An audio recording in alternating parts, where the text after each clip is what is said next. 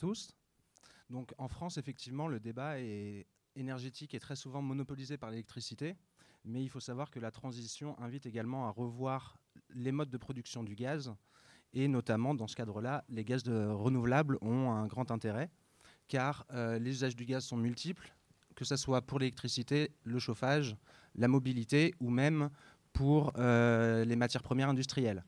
Donc il y avait eu euh, la grande étude de l'ADEME en 2015 qui justement montrait la faisabilité d'un mix électrique 100% renouvelable. Et en janvier 2018, il y a eu une nouvelle étude qui a montré la faisabilité d'un euh, mix 100% renouvelable, mais cette fois pour le gaz injecté dans le réseau. Donc ça, c'est une chose qui est très importante, qui a été euh, un peu le point de départ de, de cette étude.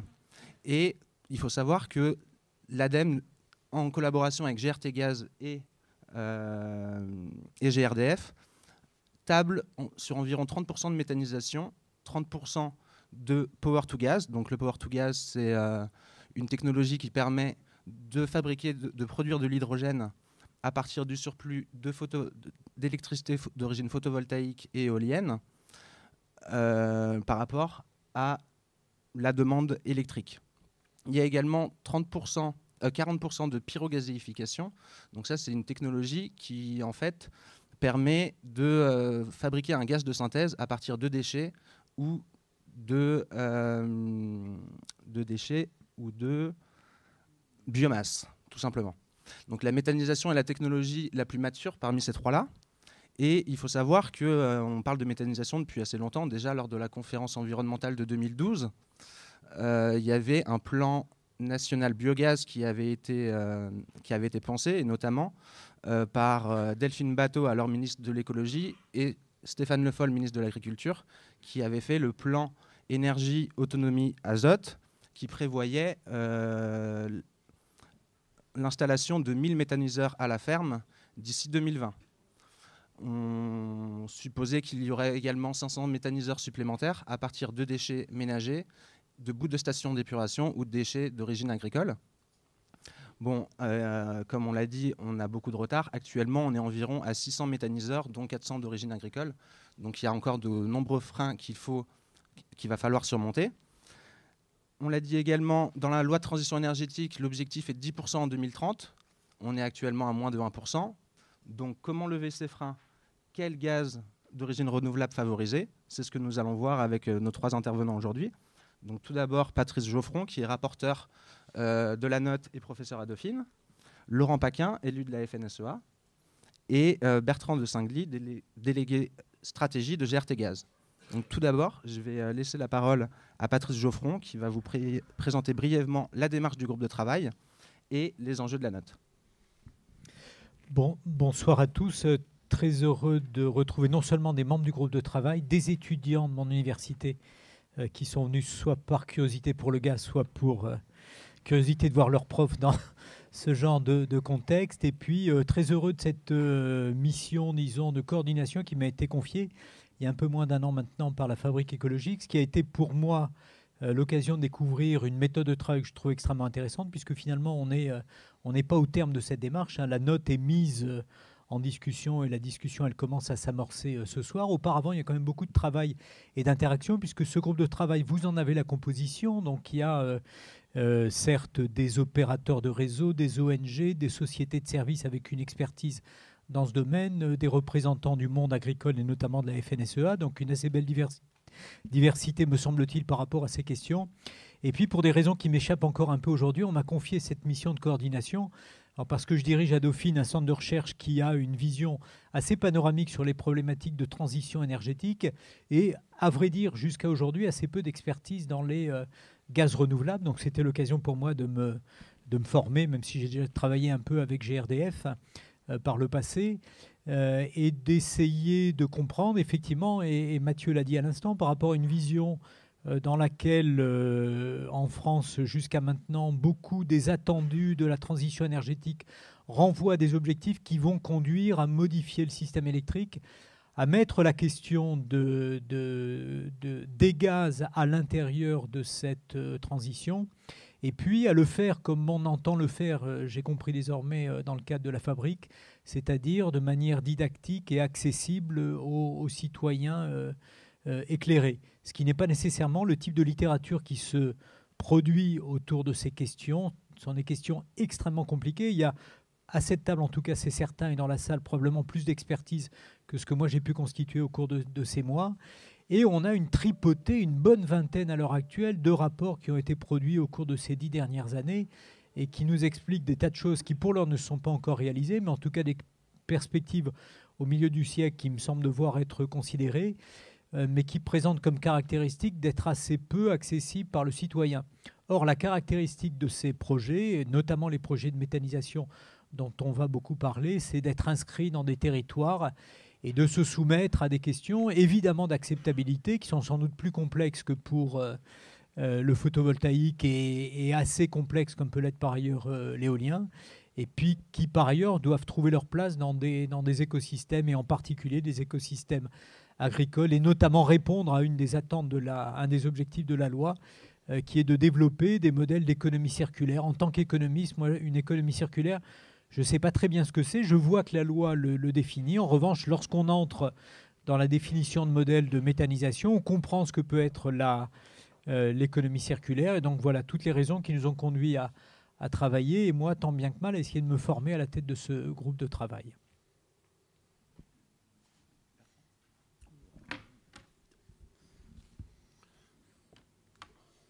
Bonsoir à toutes et à tous.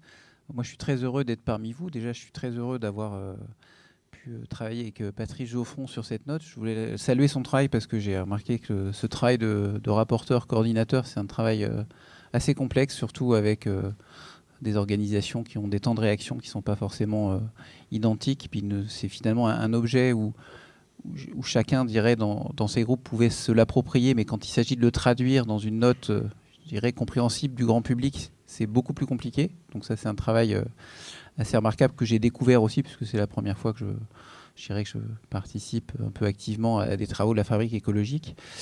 Euh, et puis aussi, je suis très heureux d'être avec Laurent Paquin euh, de la FNSEA, puisque on est convaincu au sein de GRDF que la méthanisation agricole est le levier d'aujourd'hui et de demain pour développer activement les gaz renouvelables. Donc c'est extrêmement important et je remercie finalement la composition du panel de ce soir, puisqu'elle reflète euh, ce qu'on veut faire euh, et ce qu'on a traduit au Salon de l'agriculture par un partenariat avec la FNSEA.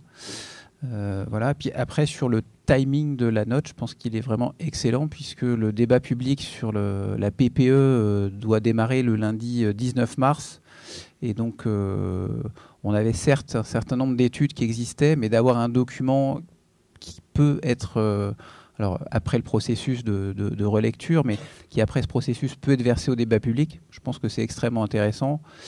En tout cas, les, échanges que moi j'ai pu avoir euh, avec les gens qui organisent le débat public, ils étaient preneurs justement d'éléments pour le nourrir et d'autant plus preneurs qu'ils avaient l'impression qu'il y avait un risque, comme le disait Patrice Geoffron, que ces débats soient un peu orientés sur des questions d'électricité euh, un peu classiques. Euh, et ça les intéressait effectivement d'avoir aussi des éléments gaz renouvelables pour lesquels la littérature était un peu moins nourrie. Euh, dernier point, je trouve que l'articulation euh, des enjeux entre le local et le national, c'est une articulation essentielle. Et c'est un peu la caractéristique des sujets euh, énergétiques en France, c'est qu'il y a beaucoup, beaucoup de réglementations, de régulations qui sont nationales, mais les projets, notamment autour du gaz renouvelable, c'est toujours des projets territoriaux ou locaux. Et donc il y a cette articulation entre les deux qu'il faut définir et il faut arriver le juste équilibre entre qu'est-ce qui relève du national et qu'est-ce qui relève du local.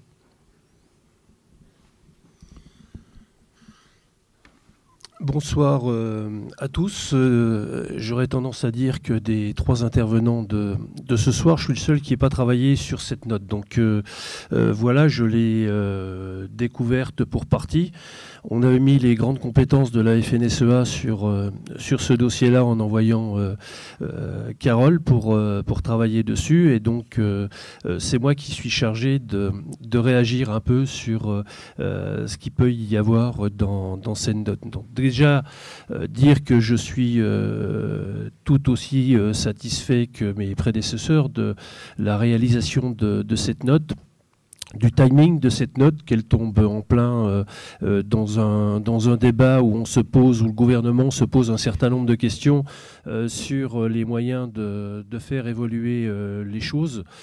étant moi-même porteur d'un projet de méthanisation collective pour la petite histoire depuis 13 ans et qui n'est toujours pas construit, mais qui devrait démarrer au mois d'avril prochain, si tout va bien. On va croiser les doigts.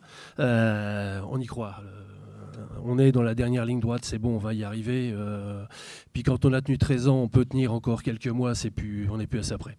Euh, voilà, étant sur, euh, sur ce type de projet, on a vraiment besoin effectivement qu'il y ait, des choses qui bougent qu'on arrête de rester euh, effectivement sur euh, pas le seul électrique, mais le beaucoup, euh, le beaucoup électrique, et qu'on arrive à développer cette, cette filière gaz parce que c'est par ce moyen-là qu'on valorise le mieux l'énergie qui, est, qui est produite au travers du méthane qui est produit sur, sur les exploitations. je pense qu'on reviendra dans le débat sur la suite, sur les, les remarques, enfin les, les petits manques qui peut y avoir ou les petites attentions sur lesquelles on n'a euh, pas de problème particulier avec cette note. Il y a quelques petites attentions sur lesquelles euh, on a des choses un peu à, dire. Je pense qu'on reviendra dessus euh, par la suite. Mais globalement, c'est vraiment un, travail. Et c'est pas parce que j'ai le rédacteur à côté de moi et qui risque de me donner un coup de genou si je dis une bêtise. Mais c'est un travail qui est excellent dans, dans la manière dont, dont, ça a été fait, dans la manière dont c'est rédigé euh, moi qui l'ai euh, découvert euh, rapidement, c'est quelque chose qui se lit très bien, qui se comprend très bien. Alors, c'est vrai qu'on a un peu l'habitude de travailler sur le dossier, c'est un peu plus simple dans, ces cas-là. Mais c'est vraiment un travail tout à fait remarquable qui a été fait, y compris en, termes de propositions. Et je crois qu'effectivement, ça va, ça va amener des choses dans le cadre du débat qu'on est en train d'avoir avec le gouvernement à l'heure actuelle. Alors très bien, on a dit beaucoup de bonnes choses sur cette note. Du coup, on va rentrer dans le vif du sujet et euh, Patrice Geoffron va vous présenter euh, la situation. Alors la situation, premièrement, en gardant l'esprit que cette finalité, même si euh, on, est probablement ce soir avec un, public qui a une, une expertise, je pense qu'on ne se déplace pas un soir de match de foot en plus pour ce genre d'échange. Euh, si on n'a pas un intérêt très spécifique pour ces, pour ces questions. Mais en tout cas, il me semble que la première euh, euh, contribution et la première observation qu'on fait, elle renvoie à la place du gaz dans la transition énergétique. et c'est important, me semble-t-il, d'avoir cet élément de débat en France, hein, qui se pose dans des termes assez différents si on le regarde en Allemagne, si on le regarde en Italie. Et euh, en Allemagne en particulier, on est dans des environnements où il est possible de pousser la question du gaz, notamment parce que le gaz vient en substitution avec le, avec le charbon. En France, c'est plus compliqué. Et donc, de ce point de vue, de pouvoir discuter des gaz verts, ça nous met à l'aise pour euh, avancer sur la place du gaz euh, dans le domaine de la, en matière de transition. Et ce qui est extrêmement intéressant, c'est qu'on a une palette qui est assez large d'usage pour produire de l'électricité, pour produire de la chaleur, pour la mobilité. Et donc cette, euh, euh, cette plasticité, si on peut dire, ou cette euh, palette d'usage est un élément qui est, qui est important et qui n'est pas, soyons clairs, un, des éléments saillants du débat français sur la, transition. Ça, c'est ma première observation. Ma deuxième observation, elle renvoie un peu à ce qu'on a appelé, alors non pas dans la note, mais dans un, papier annexe et qui a été publié aujourd'hui sur Actu Environnement, c'est une espèce de paradoxe français. Parce que lorsqu'on va regarder euh, les filières, et sans parler des, moins avancées qui sont au stade de la, de la RD, notamment la pyrogazéification, euh, on se retrouve avec la filière du méthane et avec la filière hydrogène, avec des types de savoir-faire qui me semblent assez bien alignés avec ce qu'on sait faire en France. La méthanisation, on est quand même dans un grand pays agricole, et le fait qu'aujourd'hui on soit très très loin de ce qu'on nous annonce pour 2050. Alors effectivement, 2050 c'est loin, mais en tout cas, on voit bien qu'il y a des problématiques d'amorçage. ça correspond à une série de problèmes qu'on s'est efforcé de, diagnostiquer, mais, mais qui, euh, qui créent plutôt de la dissonance par rapport à ce qu'on pourrait espérer aujourd'hui du développement de la filière de, méthanisation. On peut faire une observation qui est un peu différente pour le power to gas, disons pour la filière hydrogène, mais, qui est fondée également sur le fait que pour un grand pays d'ingénieurs qui est assez fort pour faire de l'expérimentation, qu'on soit un peu en retrait de ce qu'on peut observer dans différents pays européens en termes d'expérimentation du, power to gas, il me semble que là aussi, on a différents actifs qu'on aurait pu, euh, imaginer euh, d'assembler. Euh, les éléments du diagnostic, en tout cas si on essaie de les chiffrer, mais Mathieu nous a donné les, principaux termes de l'équation tout à l'heure, il y a différents types d'études qui annoncent à l'horizon 2050 la possibilité de couvrir 100% euh, des consommations de gaz. Alors, on ne sait pas très bien 100% de quoi, hein. mais en tout cas 100% de la demande à cet horizon. Imaginons, imaginons qu'il y ait une erreur d'un facteur 2 et qu'on ne puisse couvrir que 50%. Dans tous les cas de figure, c'est un élément majeur parce qu'aujourd'hui, on est à 1%. On est à 1%. Donc, la problématique est de savoir comment on passe de 1% à 50% ou à 100% à dire vrai, à dire vrai peu importe, et quel est l'amorçage qu'on fait aujourd'hui, étant entendu qu'à plus court terme, en 2030, on doit être à 10%, et qu'il y a par ailleurs à l'horizon de la PPE pour 2023 un certain nombre d'objectifs qui sont pas très bien, euh, pas très bien engagés. Et donc on a essayé de comprendre dans une problématique, une problématique un peu plus large, qui est le, défaut à l'allumage de la transition euh, énergétique à la française, qui a été diagnostiqué tout récemment dans un rapport du Conseil euh, économique, euh, social et environnemental qui a été publié il y a quelques jours et dans lequel le diagnostic me semble quand même assez tranchant. Il y a trois types de phénomènes qui sont évoqués. Premièrement, un phénomène comptable. On n'est pas sur la bonne trajectoire en termes de réduction des émissions. Deuxièmement, on n'a pas les bons outils de pilotage au niveau national. Et puis, troisièmement, les collectivités territoriales ne se sont pas encore saisis euh, des outils euh, qui sont mis à leur disposition. Et puis tout ça se double avec un défaut de financement. Euh, il y a à peu près 20 milliards chaque année qui sont mis au service de la transition. Il faudrait, nous dit le CESE, à peu près 35 milliards. Et donc dans cet ensemble, on a un phénomène tout à fait spécifique sur le démarrage des, des gaz renouvelables et qu'on s'est efforcé de diagnostiquer. J'en dirai peut-être plus tout à l'heure en développant les, solutions qu'on préconise, qui sont toutes des solutions orientées sur le, court terme. Notre problématique n'est pas euh, d'essayer de vérifier euh, l'étude ADEME, GRT Gaz, GRDF, et de telle manière à déterminer si en 2050 on va être à 100% ou à 50%. Euh, notre problématique a été plutôt de dire plaçons-nous à l'horizon du début de la décennie. Alors ça tombe bien, la PPE est en 2023. Qu'est-ce qu'on peut imaginer de faire de telle manière à ce qu'on ait un amorçage à cet horizon? Je vous en dirai euh, un peu plus tout à l'heure lorsqu'on sera au prochain tour de, prise de, parole. Mais en tout cas, notre observation, c'est qu'on est en deçà, à l'heure actuelle, de ce qu'on peut imaginer de faire en termes de, méthanisation, notamment parce que lorsqu'on observe ce qu'étaient les perspectives à quelques années, on voit bien qu'on n'a pas atteint euh, ce qu'on était censé faire. Donc il y a, bien euh, ces projets manquants en termes, de, réalisation, et on peut faire, pour des raisons qui sont des raisons un peu différentes, un diagnostic euh, de retard pour ce qui est du, power to gas, qui est plus difficile à diagnostiquer évidemment parce que là on n'est plus totalement au stade de la R&D, mais on devrait être au stade d'une expérimentation sans doute plus, euh, plus avancée, notamment dans des environnements iliens, et c'est ce qu'on essaiera de dire tout à l'heure. tout dernier élément de comparaison pour ce qui est du, de la méthanisation. Aujourd'hui, Mathieu l'a dit, on est avec un ordre de grandeur qui est à peu près 500 projets, enfin 400 projets en termes agricoles. Euh, l'ordre de comparaison, c'est qu'en Allemagne, on est à 10 000. Alors, effectivement, en Allemagne, on est sur un modèle qui est un modèle tout différent dans lequel on s'autorise finalement à voir, à transformer le monde agricole et à imaginer que le monde agricole puisse euh, se transformer et devenir au moins en partie un monde de producteurs d'énergie autour euh, des gaz renouvelables, autour du photovoltaïque, autour de, autour de l'éolien. Ce n'est pas le choix qui a été fait pour la France.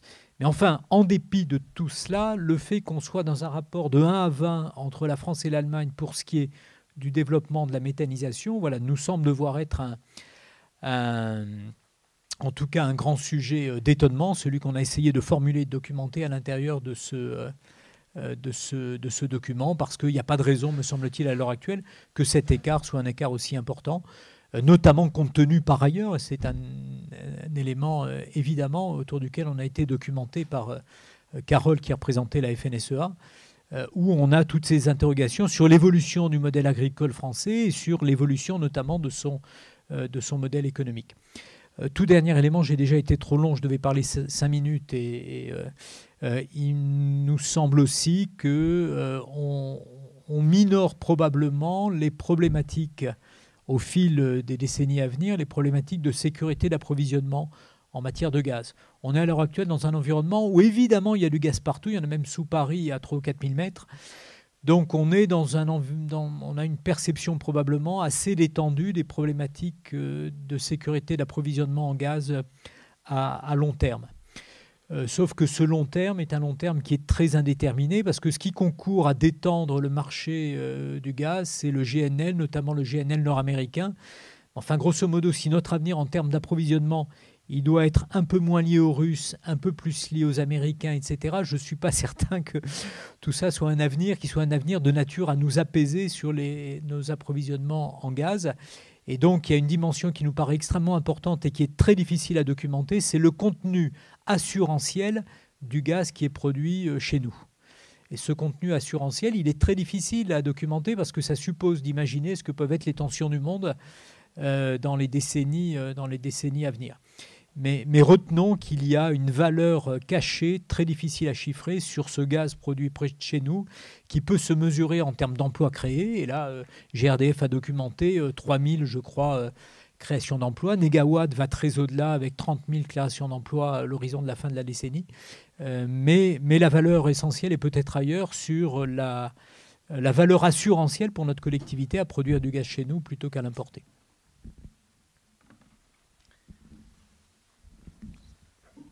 Ah Juste, euh, du coup, Laurent Paquin, si vous souhaitiez réagir, notamment, ça fait 13 ans que vous portez un projet de méthanisation. Oui. Euh, au-delà des 13 ans de, euh, de porter ce, projet de méthanisation, je voudrais réagir un peu sur ce qui a été dit par mon prédécesseur, pour dire déjà que le modèle allemand ne nous fait pas rêver. Enfin, nous, les agriculteurs français, ce n'est pas le modèle euh, de méthanisation qui, euh, qui nous fait rêver.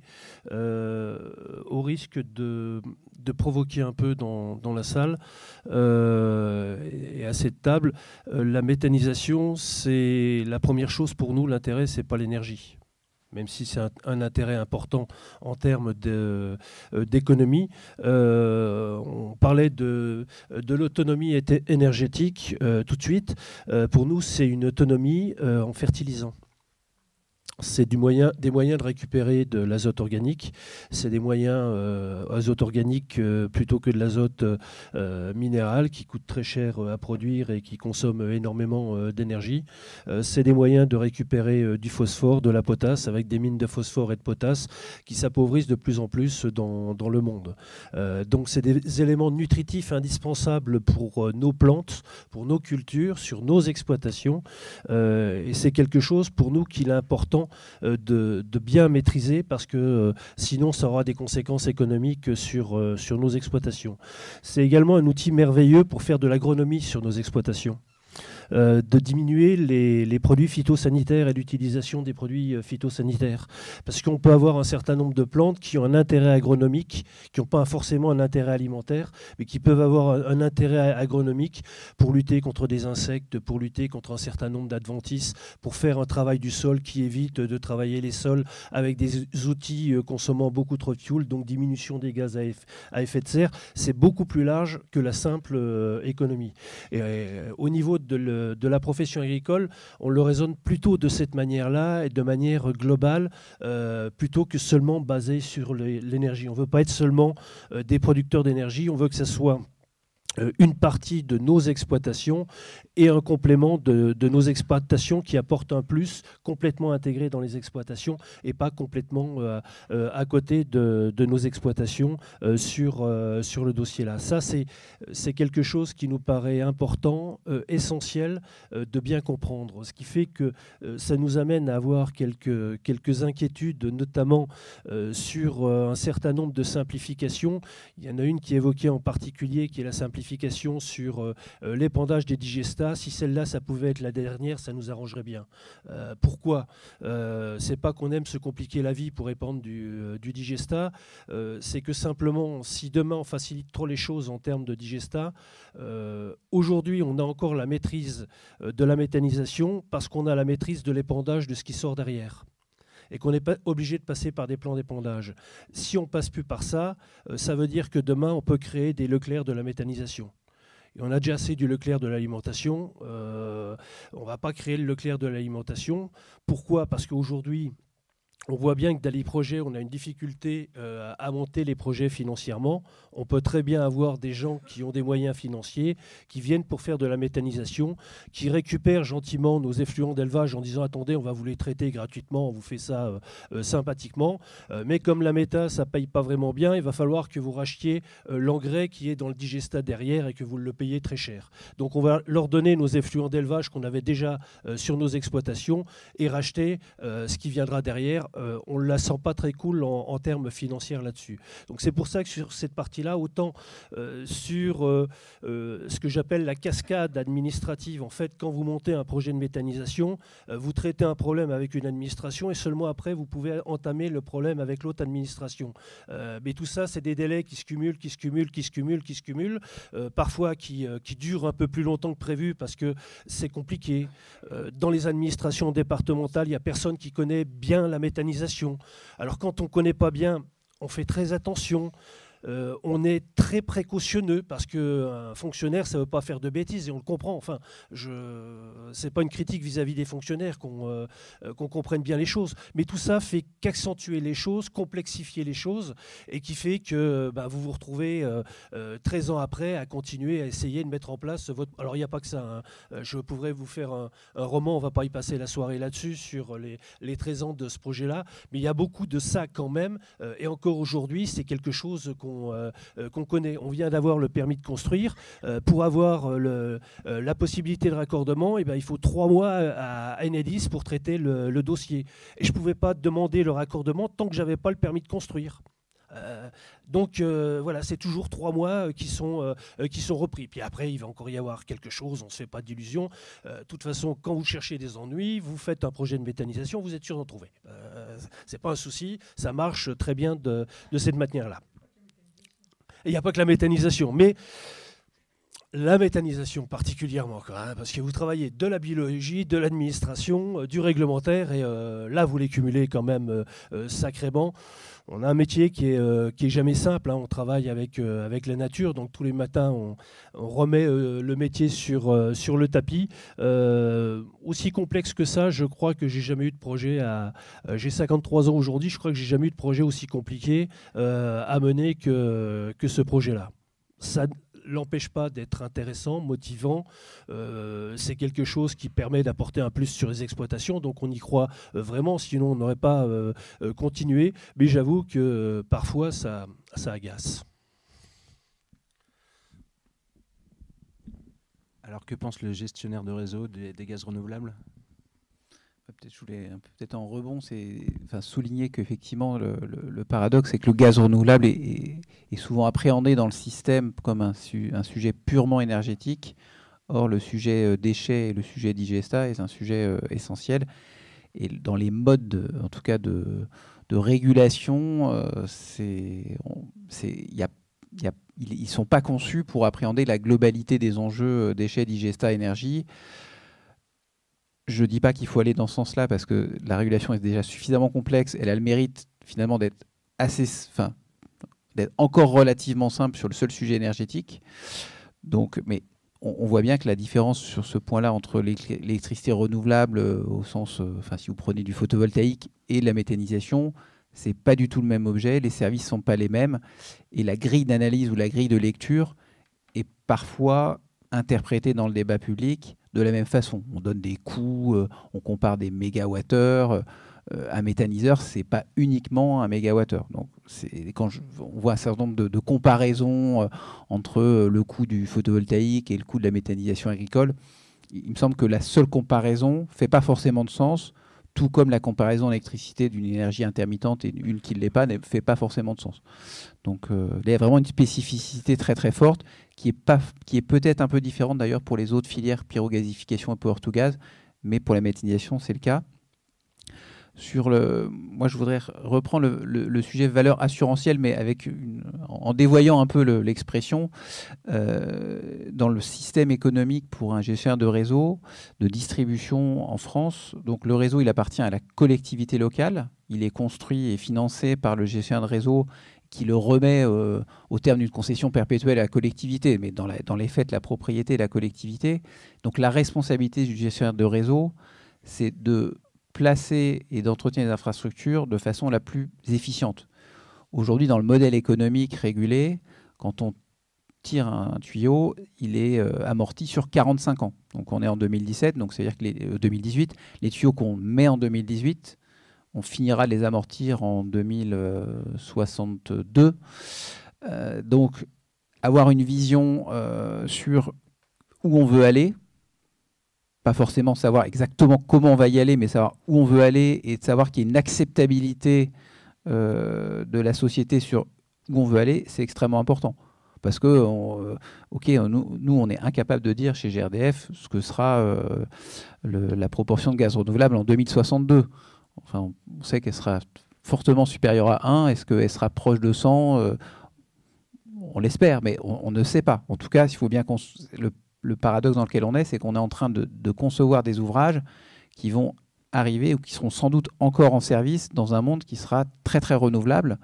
Donc on a besoin de, comprendre collectivement où va-t-on. Est-ce que, euh, on parlait de, tout au départ de, l'étude ADEME des 30%, des 40 et 30%, euh, est-ce que ça va être un peu ça? Donc est-ce qu'il faut qu'on imagine ce monde avec 30% de méthanisation euh, agricole? Donc, et comment on le construit dès maintenant? Donc ça, on a besoin de le comprendre. On n'est pas seul, et ça, on ne peut pas le faire tout seul. Et puis après, il y a aussi dans gestion de réseau, il y a une partie des potentiels agricoles qu'on ne pourra pas aller chercher directement. Donc soit il faudra le faire, et c'est dans la note, avec des méthodes de, gaz porté, c'est-à-dire que le gaz va être produit euh, à la ferme et après il va être transporté sur une courte distance, mais jusqu'à un point réseau soit dans certains cas où, le, réseau de gaz est vraiment trop loin, il y aura des valorisations comme euh, la valorisation électrique. Donc là, on est aussi, euh, on a besoin d'avoir un, certain partage pour savoir qu'est-ce qui est le plus efficace, le plus acceptable pour bah, pas se lancer dans des projets où on se rendrait compte que c'était pas pertinent euh, d'un point de vue je dirais économique parce que c'est là on a une régulation qui est très économique mais à la fin il faut comprendre que le consommateur il va payer euh, ce qui a été fait par les, euh, par, les producteurs, par les gestionnaires de réseau. Euh, quelqu'un paye à la fin. Donc, de toute façon, est-ce que c'est le contribuable, le, citoyen ou le consommateur? Donc, nous, on, est, on essaie sur notre périmètre de s'assurer que ce qu'on fait, même si on est en monopole, on le fait de façon la moins coûteuse pour la collectivité. Euh, je voulais juste peut-être rajouter un dernier mot. Donc normalement, on devrait démarrer au mois d'avril de l'injection d'hydrogène sur, euh, alors en dilution sur, euh, à, côté de Dunkerque. Donc là, c'est aussi pour explorer le port to gaz. Comme l'a dit Patrice, on, est plutôt en retard par rapport à d'autres pays européens, notamment, je pense, à, l'Allemagne ou à l'Autriche. après, il faut savoir que toutes ces règles c'est des réglementations nationales. Donc c'est pas parce que vous avez un projet qui tourne en Allemagne qu'on peut automatiquement euh, le faire euh, en France. Donc là, au-delà des, on a aussi des enjeux réglementaires pour être en capacité de euh, faire en toute sécurité l'injection d'hydrogène dans les réseaux.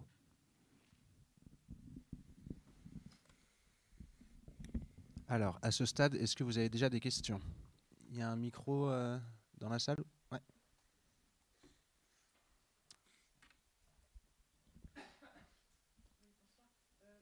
On va prendre 3-4 questions déjà.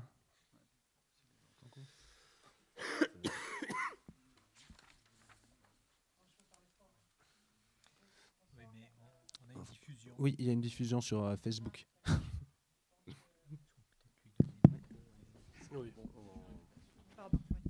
Oui, merci.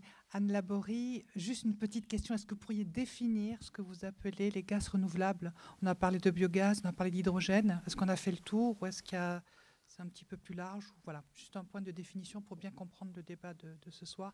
Je n'ai pas eu le temps de lire la note, donc excusez-moi pour cette question un peu basique. Oui, c'est peut-être un petit peu prématuré, mais c'est plutôt un témoignage qu'une question. Donc, je m'appelle Serge Defaille. Je travaille depuis 40 ans sur les valorisations énergétiques et agronomiques de la biomasse. J'ai fondé donc euh, l'association Biomasse Normandie, euh, qui a 20 collaborateurs permanents qui travaille depuis 35 ans sur le sujet. Et j'ai en notre actif quelques centaines de, chaufferies boires de chaleur et quelques, quelques dizaines d'unités de méthanisation. Euh, je dois dire que je suis un peu quand même, je tombe un peu du cul quand je vois vos chiffres. Quoi. Euh, alors c'est un travail de prospective que je respecte et qu'on peut discuter. Je suis beaucoup plus contrarié et scandalisé par la campagne de communication de, Gaz de France qui annonce son, 100% de gaz vert à l'horizon 2050. Hein. Comme disait Keynes, dans le long terme, on sera tous morts, donc euh, personne ne sera là pour critiquer cette campagne de communication en 2050. Mais quand on s'est opposé, comme Gaz de France, pendant 25 ans à l'injection du gaz dans le réseau avec euh, une mauvaise foi évidente, et que c'est grâce à nos amis de Solagro, à Toulouse, Christian Couturier, Pierre Labéry, je les cite, hein, parce qu'ils ont, du courage, Antoine Jacob, qui se sont battus autour de la décharge de Montèche pour faire admettre à Gaz de France l'injection dans le réseau. Le gaz, le gaz biologique avait tous les défauts. Il était sale, il, était, il, était, il avait de l'hydrogène sulfuré, il n'était pas épurable, etc. Comme si le gaz de lac était propre, hein, soit en passant. Donc, moi, ces chiffres-là, euh, ça me surprend beaucoup. Parce qu'on a, on a un défaut dans ce pays, c'est toujours annoncer des objectifs pharaoniques. Alors, depuis 40 ans, moi, j'ai vu des plans soleil, des plans climat, des plans ceci, des plans cela. Ils sont, tous les ministres à l'annonce, ils ne sont jamais atteints on ne se donne jamais les moyens de les atteindre, on ne se donne jamais les outils pour les atteindre, et on n'évalue jamais les raisons pour lesquelles on ne les a pas atteints. Alors aujourd'hui, les chiffres, ils sont simples. On a 450 TWh de consommation de gaz naturel. C'est considérable. On injecte dans le réseau, euh, pas 1%, 1 pour 1000 actuellement, sur les 40 installations euh, de nos besoins. Euh, les objectifs qui sont posés mélange de choses. D'abord, il y a une technologie qui est mature, qui est la technologie de la méthanisation. Il y a des technologies qui sont au stade de la RD depuis 40 ans ou 50 ans, qui sont la gazification et la transformation thermochimique de la biomasse et sa transformation éventuellement en méthanol ou en méthane. Et le power to gaz, même chose. Hein. Est-ce qu'il y a une unité industrielle en Europe qui fonctionne sur ce modèle? Je n'en suis pas sûr. Donc on ne peut pas cumuler des choses qui sont au stade relativement avancées et des, choses dont on ne saura pas. Quand j'étais au congrès de Brighton en 81, il y avait un, universitaire qui annonçait la gazification thermochimique pour l'année suivante, en 81. Tous les pilotes industriels en Europe, à Varnamo avec EDF, à Gössing en, Autriche, avec euh, les Autrichiens qui sont très en avance, avec la Shell au Brésil, n'ont pas abouti. Donc ne mélangeons pas effectivement ce qui est l'ordre de la faisabilité à court et moyen terme et de ce qui est de la recherche-développement à moyen et long terme. Et par ailleurs, bon, euh, ce que je voudrais dire, c'est que euh, on connaît tout à fait les objectifs de valorisation de la biomasse depuis 40 ans. Ça a été posé par des grands chercheurs qui sont Philippe Chartier, qui est un grand directeur scientifique de l'ADEME. Il était directeur du département de bioécologie de l'INRA. Il a fait un projet Alter avec Dessus, avec Matarasso, avec Courage. La biomasse, et les chiffres n'ont pas changé, c'est 40 millions de tonnes d'équivalent pétrole dans, dans l'objectif maximum.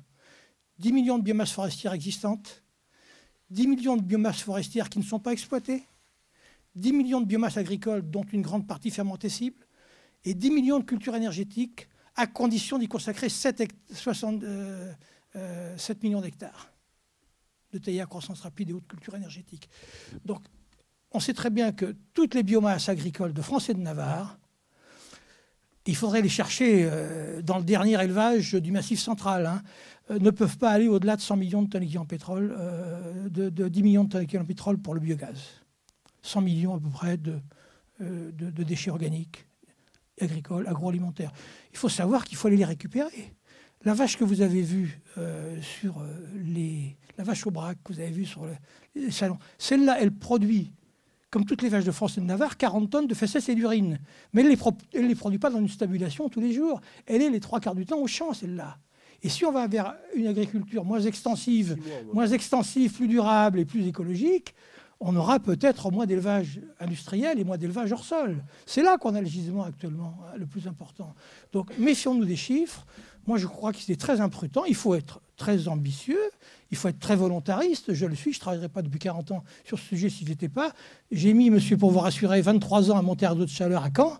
Donc vous êtes bon, à 13 ans, vous êtes très bon. Il n'est pas fait encore, moi. Il n'est pas fait encore, oui, il existe. À Lisieux, 18 ans, mais attention des chiffres, mettez des bémols quand même dans votre étude, parce que franchement, afficher des choses qui sont pas euh, très, qui sont peu probables quand même, euh, c'est quand même un peu dangereux et ça, ça, coupe plutôt les gens, des gens qui sont sur le terrain, qui ont tant de difficultés à monter aujourd'hui un projet. Patrice Geoffron vous répondra. On va prendre une, une troisième question et après on refera un tour.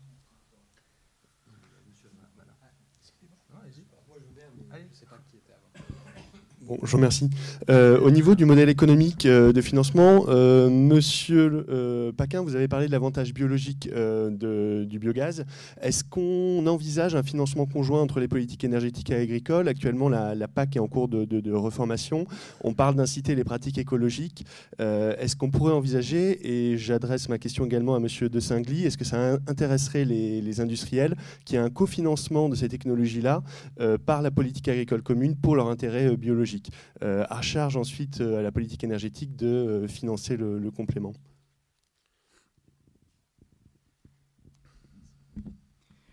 Peut-être commencer à répondre à, monsieur pour préciser ce qu'on a fait et ce qu'on n'a pas fait. Donc nous, on n'a pas produit une étude, peut-être Bertrand. Est-ce que l'étude que vous avez évoquée, les chiffres sont une étude conjointe de l'ADEME, de GRT Gaz et de GRDF Nous, ce qu'on dit, dans notre note commune et, dont j'ai repris euh, l'essentiel, c'est moi par rapport à ça, je suis totalement agnostique. J'ai aussi ma part de cheveux blancs, donc des études produites il y a 15 ans et qui ne se sont pas réalisées, j'en ai vu euh, des tonnes. Je dis simplement, et c'est ce qu'on dit d'ailleurs dans la note, il y a une palette de prévisions à l'horizon 2050 qui disent qu'on aura plausiblement entre 50% et 100% de gaz renouvelable. Je suis incapable de dire si ça va se réaliser. Je dis et c'est ce que j'ai indiqué tout à l'heure, que si simplement on va à 50%, ou même si on allait qu'à 30%, de toute évidence, on est en présence d'un phénomène majeur, premièrement. Deuxièmement, et la réalité d'aujourd'hui, c'est celle sur laquelle on a essayé de travailler, de fait, on en est très loin. Et on n'a pas les conditions de réalisation en 2023 de la PPE, et, a fortiori, on est très loin de ce qui peut se, se réaliser euh, des objectifs de 10% en, en 2030.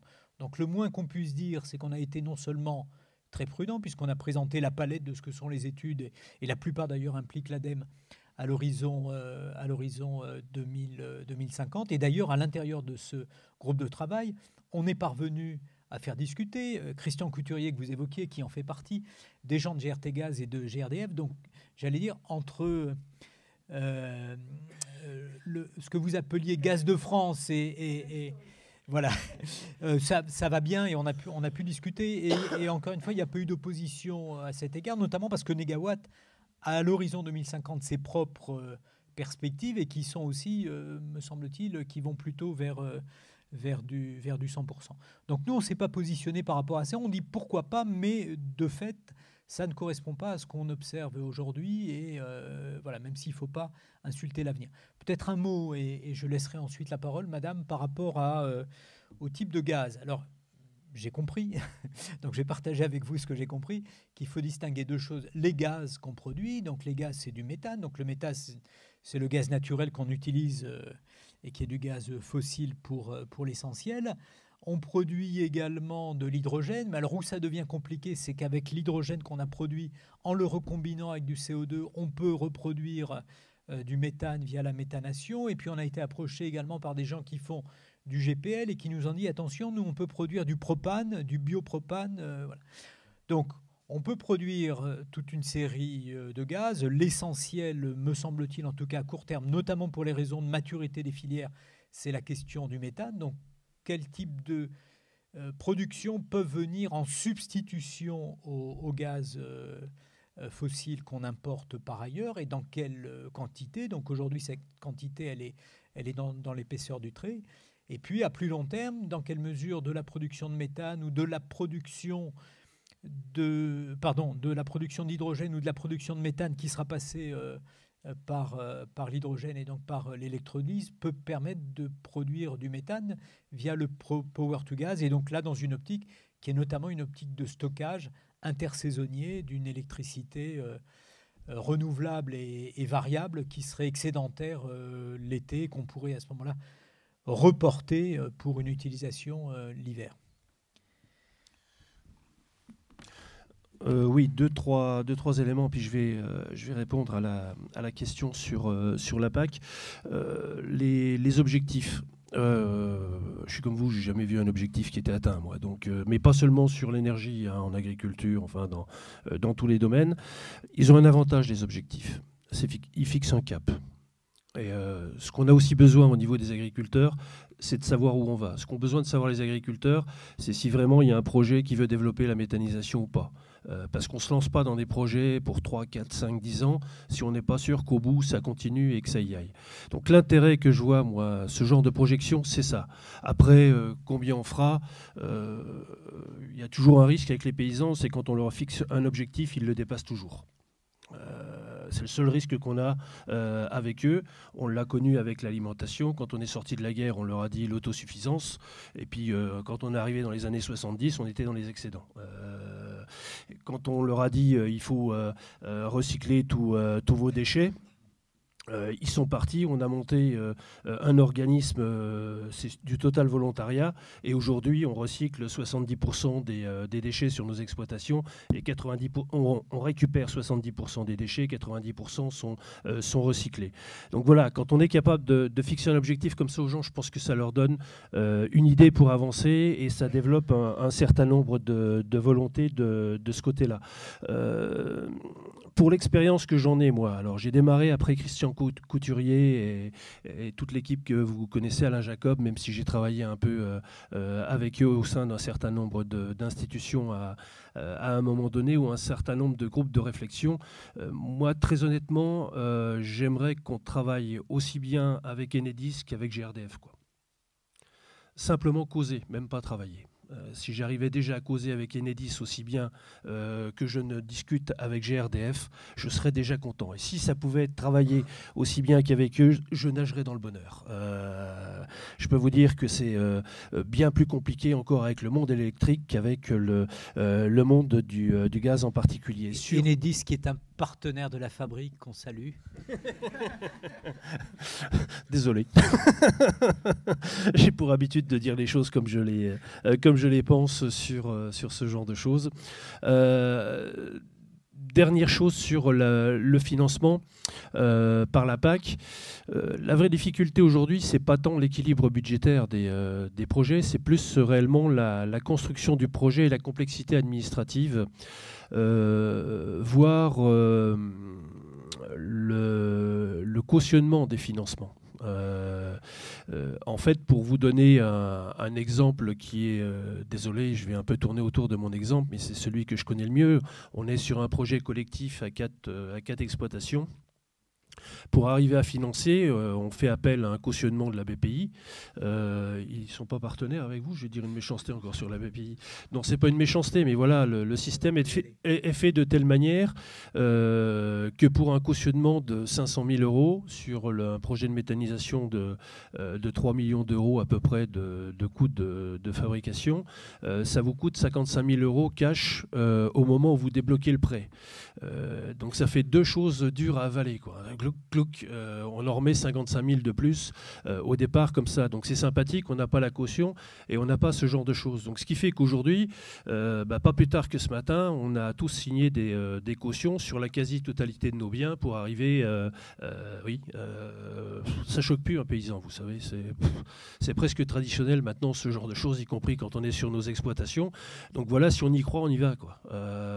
et là, on y croit vraiment, donc on y va vraiment. Alors c'est vrai que ça choque beaucoup euh, autour de nous, que euh, voire ça épate à certains moments.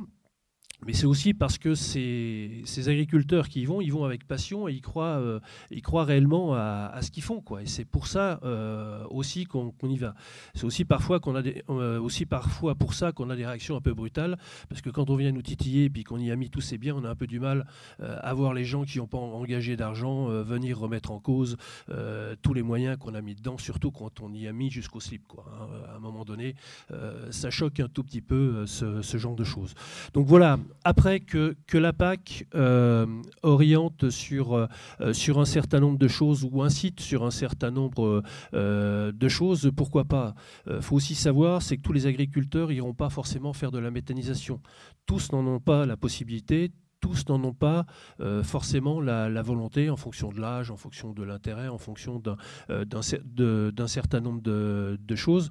Euh, donc la PAC, elle est aussi là pour, répondre à, un enjeu qui est aussi la sécurité alimentaire de, tous les consommateurs. Donc on aura toujours notre volet alimentaire, il y aura une partie énergie et développement des, exploitations. Il faut qu'on arrive à trouver un, équilibre entre tout ça.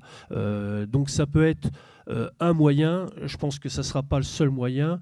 Et dans tous les cas, au travers de la, rémunération euh, euh, des tarifs qui est aujourd'hui, même si ça pourrait être un peu meilleur, on arrive déjà à monter des projets là-dessus. Le, plus gros de la difficulté, c'est pas tant l'équilibre financier que, les contraintes, je le répète, y, y, compris certaines contraintes qui coûtent en termes d'investissement supplémentaires quand on vous réclame de valoriser un certain pourcentage de la chaleur. Tout ça pour faire bien, mais qu'il y a des contraintes derrière qui sont euh, un peu excessives à certains moments.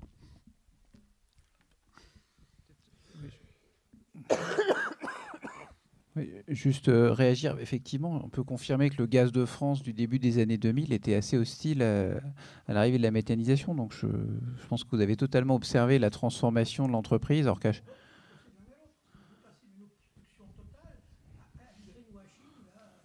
Bah, je, ne pense pas. Excusez-moi.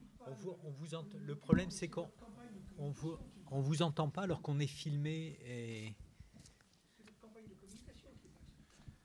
Je ne vais pas m'étendre sur, la, Enfin, je pense pas que ça soit l'objet ce soir. Je voulais juste dire que souligner qu'effectivement, il y a une évolution des mentalités qui est aussi liée, je pense que ça a été dit très clairement, mais c'est la vérité de la chose, c'est qu'il y a des gens qui étaient dans l'entreprise, qui ne sont plus dans l'entreprise, parce qu'ils sont partis à la retraite, qu'ils étaient fondamentalement euh, convaincus que ce type de, gaz n'avait pas d'avenir, euh, qu'ils étaient très euh, bercés sur l'approvisionnement à l'ancienne, et qu'on est en train de changer la vision. Et après, sur 2050, c'est loin et pas très loin. C'est-à-dire que moi, les personnes que je recrute dans mon équipe, euh, elles sont nées pour certaines en 1985, d'autres euh, elles sont nées après 1985, et donc en 2050, peut-être qu'elles seront, elles ont peut-être évolué professionnellement, elles sont peut-être pas toujours chez GRDF, mais j'imagine qu'en 2050, elles seront encore euh, en activité. Et, donc on arrive aussi à des générations qui sont les, jeunes qui sont sur le marché, où quand on leur parle de 2050, ça leur, ils, ils sont encore vivants et encore actifs, ce qui est c'est pour ça que c'est un horizon qui nous paraît pas être un horizon auquel on veut on veut pas aller au-delà de 2050 parce qu'on dit on veut embarquer des gens. 2050 ça reste un horizon atteignable. Mais après je je commande pas du tout le je crois que Patrice l'a fait aussi sur la le, chiffre et je pense pas que ça soit forcément l'objet euh, de, la note. Puis la partie d'après on sera plutôt sur des mesures court terme. Euh, on a besoin de savoir est-ce que c'est la question c'est est-ce que c'est faisable? Après euh, ce que vous avez souligné est très juste c'est sur la, gazification quel, où va être le potentiel comment ça va se structurer. Euh, moi sur les, forêts euh, françaises j'entends depuis des années des choses sur la valorisation des forêts c'est compliqué. Est-ce que d'ici 2050 ça sera réglé? Je ne sais pas. Moi ce que j'entendais il y a 15 ans n'est pas réglé. Est-ce que ça va se régler d'ici 35 ans? Je ne peux pas vous répondre, je ne suis pas un spécialiste de, des forêts. Euh, mais on voit qu'il y a des choses qui devront bouger. Donc de toute façon, c'est aussi dans le cap, c'est de se dire qu'est-ce qu'il faudra faire bouger si on veut y arriver. Ça, fait partie des questions euh, à adresser et qu'il faut qu'on adresse. C'est-à-dire si on veut y aller, et donc le si on veut, c'est une volonté qui est collective, qui n'est pas juste, c'est pas juste un acteur euh, tout seul dans son coin qui veut. Si on veut y aller, ça veut dire qu'il faudra clairement se poser des questions et faire changer les choses choses qui n'ont pas, au cours des 15 dernières années, bougé. Ça, je suis, assez en, partage. Après, sur la politique agricole commune, moi, je ne suis vraiment pas en capacité de répondre, parce que vous l'adressiez à nous deux. Euh, c'est aussi pour ça qu'on s'est rapproché de la FNSEA, parce qu'il y a pas mal d'objets qui sont en interaction. Et la question, je vais même la souligner, on m'a en interne chez GRDF demandé il y a un an et demi, on m'a dit qu'il va y avoir une réforme de la PAC est-ce que ce n'est pas une occasion d'arriver à réformer le système d'aide au, biométhane? Honnêtement, la PAC, c'est quand même un objet qui est suffisamment complexe. Je le voyais plutôt dans des manifestations euh, extérieures euh, dans la réforme. Donc j'avais plutôt cette vision de ce que c'est la PAC dans sa traduction concrète, soit dans les sous-préfectures, soit sur quelques axes routiers. Mais on n'a pas cette capacité. Donc c'est aussi pour ça qu'on s'associe avec les spécialistes pour voir où est-ce que ça peut faire sens. Effectivement, comme ça a été souligné, il n'y aura pas 100% des agriculteurs qui auront un méthaniseur.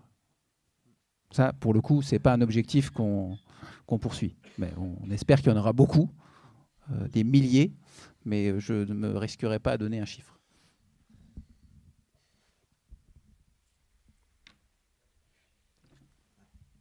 On va prendre toutes les questions qui restent. Oui, bonjour. Euh, bon, moi, j'ai été très content de l'intervention de M. Paquin, avec qui je pense on a, on a, on me semble, été il y a cinq ou six ans. Hein, voilà. Bon, et je pense qu'il a resitué le vrai, euh, la vraie raison de la méthanisation. L'étude ADEME faite avec, avec Gaz de France, c'est évidemment complètement à mettre de côté. Pourquoi? Bah, C'est forcément euh, quelqu'un qui vend du gaz et qui vous fait une étude pour montrer qu'il faut en faire d'une autre façon, bah, oublions-le. C'est quand même un, conflit d'intérêts majeur. Donc on ne peut pas du tout. Bon, la question vis-à-vis vis -vis de la méthanisation. Pourquoi faudrait-il produire tout ou partie du gaz que l'on utilise actuellement? Il y a d'autres moyens. Peut-être dans 50 ans, on n'utilisera plus du tout le gaz, parce que l'électricité sera tellement euh, beaucoup moins chère que le gaz, mais la méthanisation présente, comme M. Paquin l'a indiqué, un intérêt. Donc, c'est à ça qu'il faut réfléchir. C'est pas parce que aujourd'hui. Alors, en plus, l'ADEME a fait il y a quelques années une étude montrant qu'on ne pourrait jamais produire avec toutes les, ce qu'a dit monsieur, avec toutes les, tout ce que l'on a comme déchets agricoles et autres, plus de 20 ou 30% du gaz actuel. Donc faut-il aller dans cette direction? Ça, c'est la vraie question. Parce que se dire... Bon, autrement, pour moi, ça n'a pas d'intérêt. Si vous voulez... En plus, vous parlez de, choses... Quand on parle du bois, ben, moi aussi, ça fait des années que, j'entends parler du bois. Ben oui, le bois, pour... Euh, il y a des endroits où vous allez couper votre bois.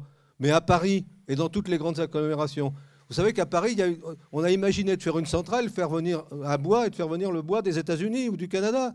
Donc on, marche sur la tête. Donc c'est ça qu'il faut, qu'il faut regarder. Il ne faut pas regarder parce qu'aujourd'hui il y a du gaz un peu partout qu'il faut continuer. Il faut peut-être arrêter.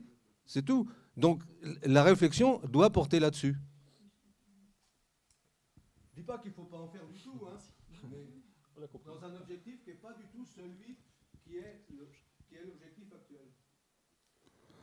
une question dans euh, je trouve que c'est un super sujet. Je, dis souvent qu'en finalement en France, on n'a pas tant de soleil que ça et pas non plus tellement de vent. de toute façon, les déchets agricoles, ça devrait être la première source renouvelable. une fois qu'on a dit ça, non, c'est à l'échelle mondiale. Non, à l'échelle mondiale, le soleil, il n'y en a pas beaucoup et du vent, il n'y en a pas beaucoup non plus, monsieur. Voilà, c'est comme ça. Mais par contre, des déchets agricoles, on en a beaucoup. Mais par contre, il y a quand même une remarque qui est faite souvent, c'est que le gaz renouvelable, c'est cher. Alors, on peut dire la même chose du photovoltaïque où je suis. Il y a 6-7 ans, le photovoltaïque, c'était cher. Maintenant, c'est l'énergie à moins chère.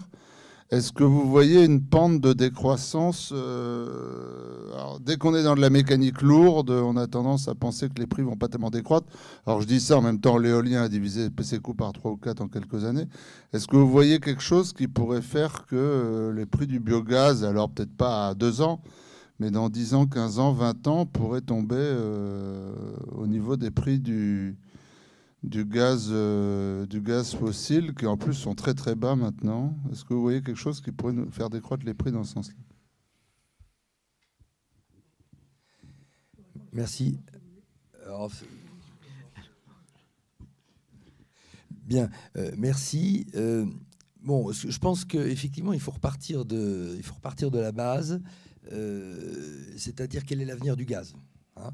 Euh, quel est l'avenir du gaz dans le système énergétique français? Aujourd'hui, le gaz est à 99, peut-être ou 99,9% un combustible fossile et dans une logique euh, de réduction des, gaz, des, émissions de gaz à effet de serre. Euh, en plus, le méthane a évidemment, comme chacun sait, un, pouvoir de réchauffement qui est très supérieur à celui du CO2. Il y a eu beaucoup de littérature récemment qui, a mis ça en exergue. Donc, en bonne logique, Hein, on devrait se dire, euh, le gaz, c'est une énergie qui est destinée euh, à, disparaître de notre système énergétique euh, à, long terme. Pourquoi ça n'est pas le cas? Bah, D'abord, il y, a des raisons du côté de l'offre et des raisons du côté de la demande. La raison du côté de la demande, ça a été un petit peu évoqué à travers la souplesse qu'offre le gaz en termes d'utilisation et d'usage. Euh, donc on se dit quand même que ça serait un petit peu dommage de, de, mettre tout ça à la poubelle. On a un beau réseau de gaz euh, qui, représente des investissements tout à fait majeurs. On a envie de continuer à l'utiliser. Euh, donc on se dit, il faut trouver les moyens de continuer à utiliser du gaz et à valoriser ces actifs comme ça a été évoqué dans la note de, manière euh, plus ou moins directe. Puis côté offre, on a effectivement des possibilités de développer des filières de, gaz renouvelable et on se dit, bon, allons-y. Bon. Alors, euh, sur la méthanisation euh, de déchets agricoles, je crois qu'il n'y a aucun problème de principe. On produit du méthane, on a une valeur, je dirais, agronomique, d'aménagement du territoire, etc., qui ne fait pas discussion.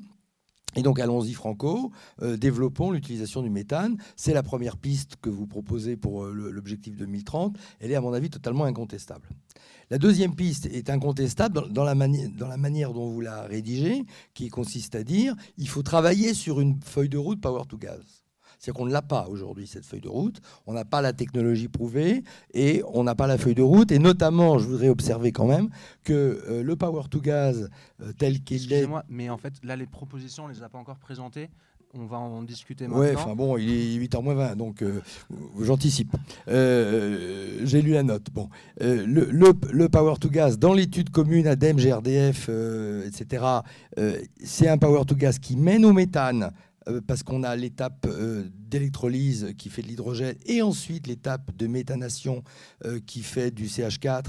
Et donc, ce qui est évoqué dans l'étude ADEME, etc., c'est une injection sur le réseau de gaz de méthane. Et effectivement, là, on est en substitution possible totale avec le, avec le gaz naturel. Ici, dans votre note, c'est moins vrai puisque vous dites ah ben euh, il faudrait privilégier, vous le dites pas comme ça, mais enfin on comprend que vous privilégiez l'injection d'hydrogène en mélange au CH4 euh, dans les réseaux de gaz. Alors ça a été très vaguement évoqué. Il y a quand même des questions de sécurité ou des questions réglementaires qui pourront se poser. Je pense notamment au stockage souterrain de gaz parce que peut-on euh, stocker de l'hydrogène dans des stockages souterrains euh, comme on stocke aujourd'hui du méthane? Je ne sais pas s'il y a des études qui ont été faites. Moi, je n'en ai jamais vu. Pourtant, je pense avoir été encore récemment très bien placé pour, euh, en entendre parler. Donc, je pense que la qualité, la qualité de stockabilité qu'offre le gaz par rapport à l'électricité et par rapport à la saisonnalité de la production d'électricité n'est valable que si on a affaire à du méthane. En tout cas, il n'est pas prouvé aujourd'hui qu'on pourra bénéficier de cette qualité en, mettant de l'hydrogène euh, dans les, réseaux. Donc ça, il me semble que c'est un point qu'il faudrait euh, souligner, en tout cas à titre d'étude de, à faire avant de, dresser des conclusions. Et enfin, je pense, pour je termine là-dessus, euh, il faut avoir la demande en tête les scénarios ADEME, etc., euh, sont euh, fondés sur des perspectives où la demande baisse fortement. Si la demande baisse, ça veut dire qu'il faut être très attentif aux nouveaux usages. Il ne faut pas phagocyter aussi des ressources comme les ressources en biomasse. J'ai été un peu choqué parce que ce que j'ai lu sur les réseaux de chaleur, où on dit euh, ah bah, il faudrait en fait tuer les réseaux de chaleur pour pouvoir utiliser la biomasse qui va aujourd'hui dans les réseaux de chaleur, il faudrait l'utiliser pour faire du, biogaz, ou du gaz, du gaz renouvelable. C'est pas dit exactement comme ça, mais il y, a, des phrases un peu négatives sur les réseaux de chaleur qui m'ont un peu choqué. Bon, je pense que euh, ça peut se corriger assez facilement. J'aurais tendance à dire enlever 100% du titre. Votre titre serait Gaz renouvelable, comment impulser le mouvement maintenant? Ça serait bien mieux. Merci. Alors, si quelqu'un peut répondre rapidement sur les coûts. Après, on va passer à l'étude des propositions. Oui. Il y avait une réponse sur l'hydrogène. Oui, je voulais juste réagir sur le point que vous avez soulevé. Euh, donc euh, ici, on est Storage, euh, opérateur de stockage de gaz souterrain. et donc, je tiens à dire qu'on est, bien sûr, on est engagé aussi dans la transition énergétique. On a aussi reviré et accepté le biométhane récemment dans nos stockages après des études pour montrer qu'il n'y avait pas d'impact. En ce qui concerne l'hydrogène, il faut se rappeler que l'hydrogène, c'était 40% du gaz de ville et qu'on a stocké euh, dans les années 50-60 euh, du gaz de ville. Donc, euh, bien sûr, dans les stockages souterrains. Oui, oui, oui. Donc, évidemment, on ne va pas dire que c'est facile. On n'a pas aujourd'hui les mêmes contraintes de sécurité que dans les années 50, mais on ne considère pas cela comme un point de blocage majeur. c'est par contre une question que l'on regarde en collaboration avec les autres opérateurs d'infrastructures gazières pour voir quel seuil d'hydrogène peut être accepté dans les infrastructures. C'était juste pour euh, répondre sur ce point. Sur le, coût de, la production de, biogaz, notamment au travers de la méthanisation et la diminution des coûts, euh, on sait qu'on est dans une filière qui, euh, démarre, même s'il y a 400 installations en France, on est vraiment au démarrage de la filière biogaz. Donc forcément, les filières qui démarrent ont des coûts de production euh, qui sont un peu plus élevés. Donc plus on va avancer, plus on va avoir des coûts qui vont diminuer. C'est ce qui s'est passé sur la filière photovoltaïque, c'est ce qui s'est passé dans, l'éolien également. Euh, donc on peut penser qu'on va aller vers, euh, vers ce genre de choses. Je pense qu'on peut obtenir aussi une diminution du coût de la production de, gaz si on enlève aussi un certain nombre de, euh, de contraintes annexes. Alors pas des contraintes en termes de sécurité, hein, qu'on soit clair, mais un certain nombre de contraintes autour qui peuvent alourdir les investissements qui sont sur, sur certaines installations à, des moments donnés on diminuera pas de moitié. Hein, on ne va pas se la faire entre nous. Euh, si on arrive euh, à diminuer les coûts de l'ordre de, de 15 à 25% par rapport à, ce qu'on connaît aujourd'hui, je pense qu'on aura bien travaillé. Euh, je ne dis pas qu'on sera au bout du monde, mais voilà, je pense qu'on sera dans, des choses raisonnables. On ne va pas se mettre des objectifs trop ambitieux euh, de ce côté-là. Je crois qu'il faut être euh, raisonnable sur ce genre de choses. Et euh, la diminution, on peut l'expliquer en fait par aujourd'hui, les, constructeurs de méthaniseurs, ils font des kilomètres et des kilomètres. Quoi.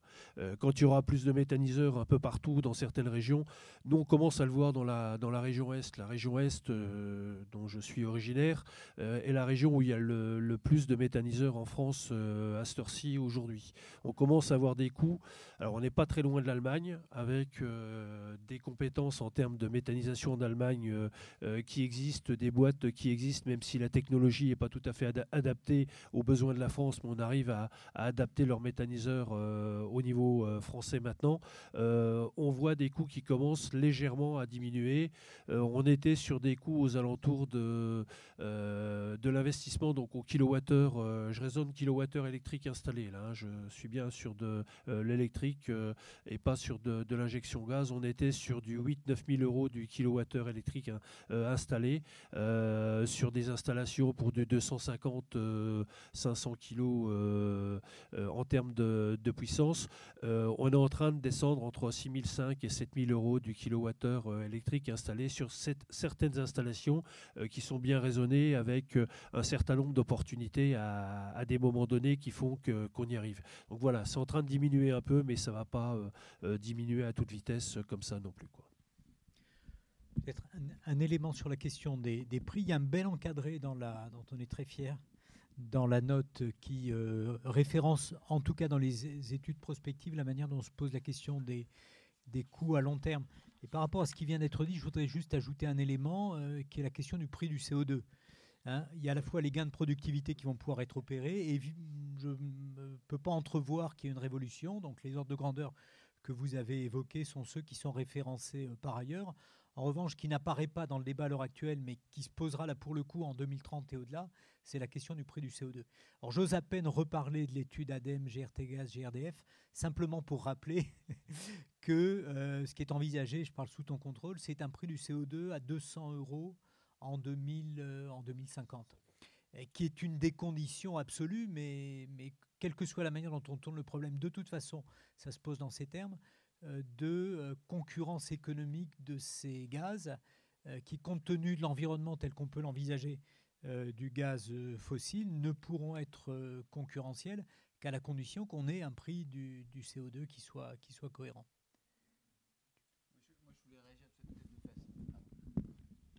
Sur les études, l'ADEME a fait une étude sur le 100% électrique, a fait une étude sur le 100%, enfin électrique 100% renouvelable un gaz 100% renouvelable. L'étude ADEME sur 100% euh, renouvelable électrique, c'est l'ADEME seul. L'étude euh, gaz 100% renouvelable, c'est l'ADEME avec GRDF et GRT Gaz. Quand on discute avec l'ADEME en disant, mais au fond, pourquoi vous n'avez pas fait la même chose en électricité d'associer euh, les gestionnaires de réseau? L'ADEME nous a dit, ils ont juste pas voulu le faire.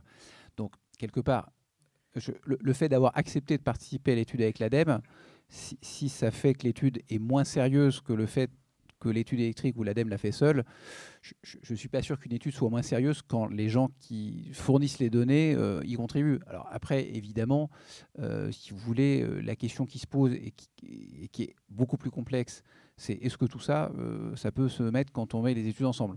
Ça, Nous, on a posé la question à l'ADEME en disant, mais est-ce qu'au fond, on peut avoir un monde 100% renouvelable électrique, 100% renouvelable gaz je dirais même peut-être 100% renouvelable pétrole, parce que pourquoi pas. Euh, donc, est-ce que tout ça, là pour le coup, c'est très complexe. Ces études-là, c'est aussi pour ça qu'il faut les faire pas dans un horizon qui soit trop court-termiste, parce qu'honnêtement, on, est probablement passé à côté de choses essentielles, soit de rupture technologique, soit de, de transformation si vous voulez, quand vous, si on refait l'exercice en se plaçant, moi je dis toujours, on, est dans 35 ans, mais on se place 35 ans en arrière. Euh, le, sujet et le sujet électrique en France il y a 35 ou 40 ans n'était pas le même. Donc est-ce que c'est raisonnable de faire ce type d'études? Oui. Est-ce que ça se passera comme c'est dans les études? Non. Euh, est-ce qu'il donc nous on pense qu'il faut les faire, qu'il faut se projeter euh, et baser et avoir des débuts de réflexion. Après, sur les baisses de coûts, nous, on est assez en ligne hein, sur l'estimation qui, est faite par la FNSEA. Donc, on pense que c'est cet ordre de grandeur. Et comme l'a dit Patrice, si on rajoute l'équation euh, tonne de CO2, ça change un peu la donne. Je pense aussi que si on rajoute la baisse de la consommation, comme euh, vous l'avez souligné, si on met les trois facteurs de baisse de la consommation, euh, signal CO2 et baisse des coûts de production, ça change aussi fondamentalement l'ordre de grandeur qu'on a aujourd'hui. Peut-être un, tout dernier mot, notamment pour agir euh, sur ce qui a été indiqué par François, ce qui est l'occasion de le remercier d'avoir participé à notre travail en nous challengeant à des moments euh, assez tardifs, mais, de manière euh, tout à fait efficace. nous, encore une fois, on ne se positionne pas par rapport à, ces problématiques de, 100%, mais je, je, fais référence à ce que tu disais sur l'étude ADEME 100% électrique. C'est une étude qui est extrêmement intéressante parce que ça permet de visualiser ce que peut être un monde 100%, euh, enfin électrique 100% renouvelable, pardon. Euh, et notamment parmi leurs scénarios, euh, les scénarios, les scénarios qui permettent d'aller à 100% sont notamment des scénarios qui demandent beaucoup d'éolien et qui posent toute une série de questions d'acceptabilité, donc qui permettent de visualiser le type de société à l'intérieur duquel on pourrait se trouver si on allait vers cet objectif. Il me semble qu'un des intérêts de, de l'étude ADEME, dont on n'a pas tous les détails d'ailleurs hein, pour l'instant, est également de se visualiser euh, ces perspectives et ce que ça peut signifier, et y compris en termes de, facteurs bloquants. Donc moi, ça me paraît intéressant, et ça me paraît également intéressant parce que dans la perspective qui est celle qu'évoquait Bertrand tout à l'heure, du gestionnaire de réseau de distribution ou de transport, euh, c'est quand même des trucs qu'il faut anticiper.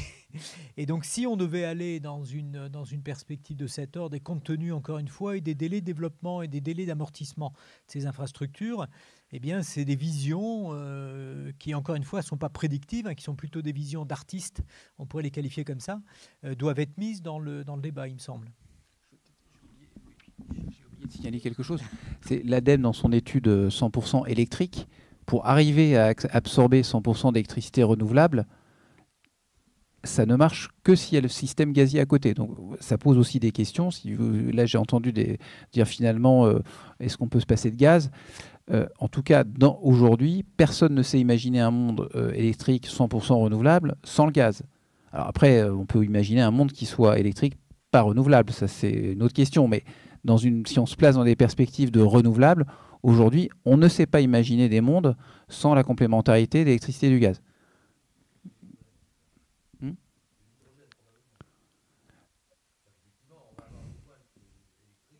Enfin, l'hydrogène, nous, on le met dans la famille du, gaz. Hein. Enfin, je, en tout cas, oui, bah, là, alors là, je ne crois pas que l'étude de les notes soit gaz 100% renouvelable réseau. Là, Du coup, merci pour vos questions. Euh, Patrice, vous allez pouvoir présenter euh, rapidement les deux propositions concrètes? Oui, très, rapidement, parce que le, débat, ça vous a pas échappé, nous a un peu échappé, et finalement, on est déjà très avancé dans la, discussion. Nous, finalement, on a essayé de mettre en avant deux choses, et, ce que vous nous avez dit nous conforte dans cette idée pour la, méthanisation. Il nous semble que pour la méthanisation, on a une série de défauts de coordination et qu'il n'est pas acceptable d'avoir d'un côté ces ambitions, et y compris au niveau de la PPE. La PPE, c'est quand même du court terme, on n'est pas à 2050 et on sera, si tout va bien, tous vivants en 2023, donc on n'a pas à se projeter à long terme, et on n'est pas en phase par rapport à ces, objectifs.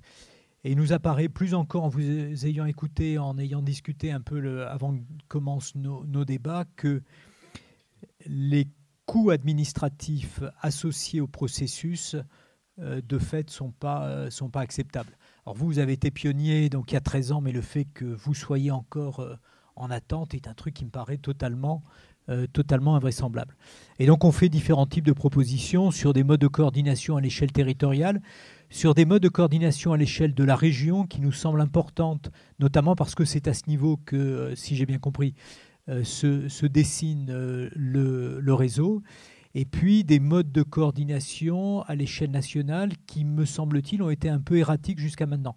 Alors, il y a beaucoup d'espoir dans l'initiative qui a été prise il y a quelques semaines maintenant, qui n'a pas encore abouti, euh, par le, ministère de relancer une coordination, de faire déjà euh, des premières annonces, notamment, si j'ai bien compris, 100 millions de la BPI euh, qui permettraient d'avoir des effets de levier. Mais enfin, compte tenu de ce que vous nous avez dit depuis, on met, quelques bémols.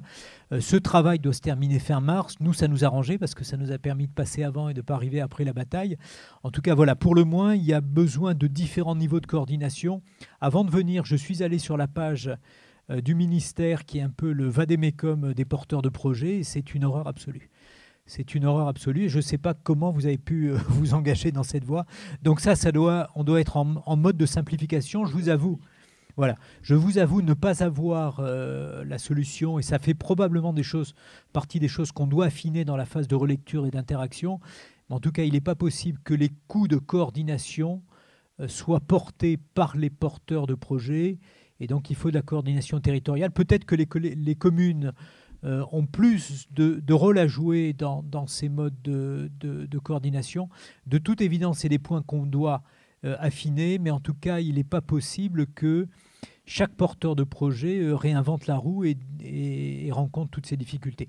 Alors j'exagère un peu parce qu'il y a toute une série d'associations qui, qui permet d'établir une coordination avec des effets d'apprentissage, mais ça nous semble assez très insuffisant et de fait être très clairement du gaspillage. Je suis un petit-fils d'agriculteur, je ne sais pas si tous les agriculteurs ont vocation à avoir des méthaniseurs, probablement pas, mais en revanche, si ça doit se faire, ça ne doit pas se faire dans ces conditions. Premièrement. Et deuxièmement, et ça fait écho à la question que posait François, sur le power to gas, on est évidemment très prudent parce qu'on a à l'idée, on a bien à l'esprit la maturation des différentes filières, celles qui doivent nous conduire aux trois tiers de l'étude de ADEME, GRDF et GRT Gaz en 2050. Et on voit bien qu'au milieu de tout ça, il y a la filière hydrogène qui est quelque part entre la RD euh, et, l'expérimentation. Et qui est plus suffisamment dans la RD pour qu'on soit à un niveau d'expérimentation euh, qui soit celui que, que Bertrand nous rappelait euh, tout à l'heure. Donc il nous semble que dans ce domaine, il y a un défaut d'ambition et que par ailleurs vont se poser très rapidement des problématiques de, de modèle économique. Et à l'intérieur de ce modèle économique va se poser la question des services rendus par la filière hydrogène au système électrique, et notamment les coûts de réseau évités. Alors ça va être probablement d'une extrême complexité à calculer, mais si de fait euh, la filière hydrogène via le power to gas euh, rend euh, des services schématiquement des services système au système électrique, cette équation devra être valorisée. On n'en est pas là. Il nous a semblé qu'une des pistes pouvait être d'avoir des expérimentations. On l'a pas pu juste creuser, mais on la met dans le débat, d'avoir des expérimentations dans un environnement ilien qui finalement permet d'avoir une, une, expérimentation à l'échelle, en tout cas à l'échelle de, de, ce type de, de ce type d'environnement.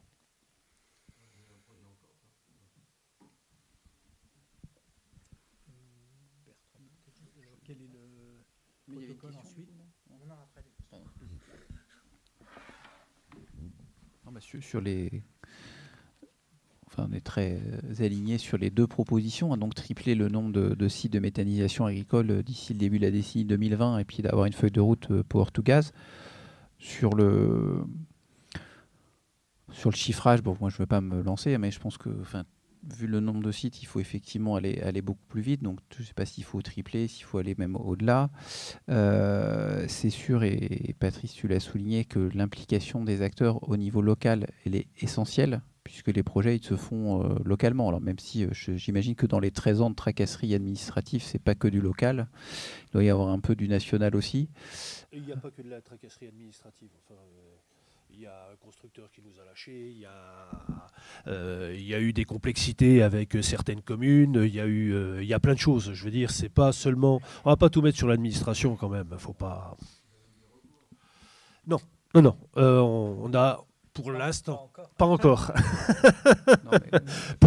pour l'instant, ça n'a pas fini devant un tribunal. On a euh, euh, préféré jouer, euh, comment je dirais, la carte de la prudence à un moment donné, quand on a senti qu'il y avait un, tout petit peu trop de, de réticence dans certains secteurs.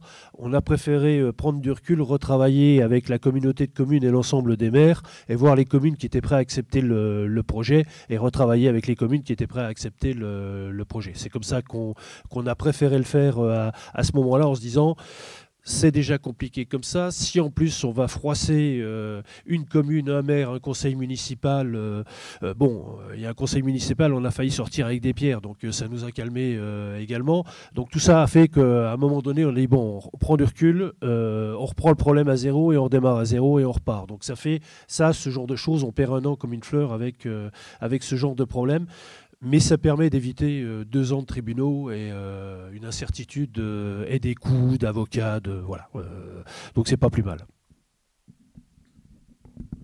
Du coup, sur le, deuxième sujet, sur la feuille de route portugaise, c'est vrai que la question de complémentarité des systèmes électriques et gaz, elle est aujourd'hui clairement posée. J'ai vu qu'il y avait une initiative européenne là, qui avait été hier, il me semble, qui va dans ce sens-là. Alors de regarder plutôt les systèmes de flexibilité entre les deux, systèmes. Euh, fondamentalement, euh, la question de la vitesse à laquelle se développe l'électricité renouvelable a un impact très direct sur le power to gaz. Donc là, pour le coup, on a vraiment besoin de travailler en coordination complète avec le système électrique, puisque plus le système, en gros, le power to gaz, il prend du sens à partir d'un certain niveau d'intermittence euh, du système électrique et cette visibilité, euh, on en attend, euh, en tant qu'acteur gazier, on attend aussi beaucoup de la PPE euh, sur, sur ce volet-là pour comprendre quelle va être la dynamique réelle, du, enfin quel souhait réel va être sur l'électricité renouvelable, puisque ça impactera très directement le power to gaz, qu'on voit nous comme un service, c'est un, service du système gazier au système électrique. je voudrais peut-être rebondir en complément, se poser la question de l'hydrogène, où est-ce qu'on peut en mettre et jusqu'à quand? Je ne dis pas qu'on revient en arrière, mais euh, tout à l'heure, vous, vous, aviez souligné que euh, Gaz de France sur la méthanisation euh, se posait des questions. Je pense que sur l'hydrogène, il y a le même type de réflexe qui arrive tout de suite, se dire oulala, ce truc-là, c'est dangereux, machin, est-ce qu'on va le mettre? Bien sûr que c'est un objet, c'est un gaz, donc il a des, certaines propriétés d'explosivité, qui aura des règles de sécurité qui seront certainement pas les mêmes en 2018 qu'elles étaient il y a 50 ans. Ces sujets, c'est inenvisageable de penser qu'on va mettre de l'hydrogène dans les réseaux ou dans les stockages euh, sans le faire en toute sécurité. Donc de toute façon, ça, c'est pas possible. Pour autant, ça peut pas être un argument pour dire on regarde pas et on fait pas. Donc nous, on est vraiment dans une approche de dire il faut qu'on regarde tout ce qui est vraiment tout ce qui est possible de faire. Et là, l'expérimentation dont je parlais, qui va démarrer à Dunkerque euh, au mois d'avril, on a fait des études avec le, laboratoire de donc NGLab Crigen pendant assez longtemps avant pour vérifier euh, qu'est-ce qui se passe en cas d'accumulation euh, euh, en haut d'immeuble. Donc on, se pose ces questions-là avant de le faire. C'est pas, on ne dit pas tiens on va, on va mettre du dans un quartier, on va voir ce qui se passe. Donc il y a beaucoup d'études en amont. C'est aussi pour ça que ça prend du temps parce que c'est un projet, je crois que les financements ou la décision était en 2012, qui va réaliser en 2018. Pourtant, ce n'est pas un projet d'une complexité redoutable.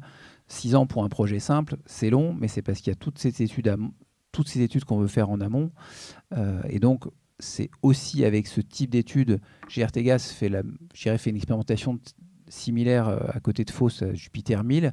C'est avec ces deux projets qui seront, pour lesquels on aura des résultats, on espère, dès l'année prochaine, bah, pour alimenter Power to Gas sur la partie, je dirais, sur le volet technique, technique du gazier. Mais dans le Power to Gas, comme l'a dit Patrice, il y a euh, toutes les questions économiques, les questions de coûts, les questions de substitution qui vont prendre du temps à faire. Je crois qu'il y a aussi une feuille de route hydrogène qui doit être faite par le ministère dans les prochaines semaines. J'imagine qu'elle répondra en partie à la question euh, Power to Gas, ou en tout cas qu'elle ouvrira des, pistes sur le Power to Gas.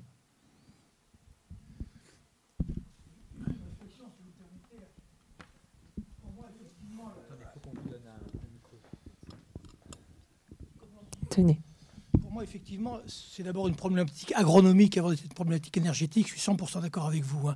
Bon, ceci dit, on produit de l'énergie.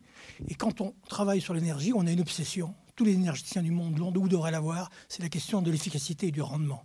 Bon. Quand on pompe de l'eau pour les monter dans un barrage et pour returbiner ensuite, on a un rendement médiocre. Prenez en compte cette question. Plus de votre, plus de votre cycle, plus, hein? 75% de rendement. Mais il n'empêche qu'on a quand même perdu de l'énergie.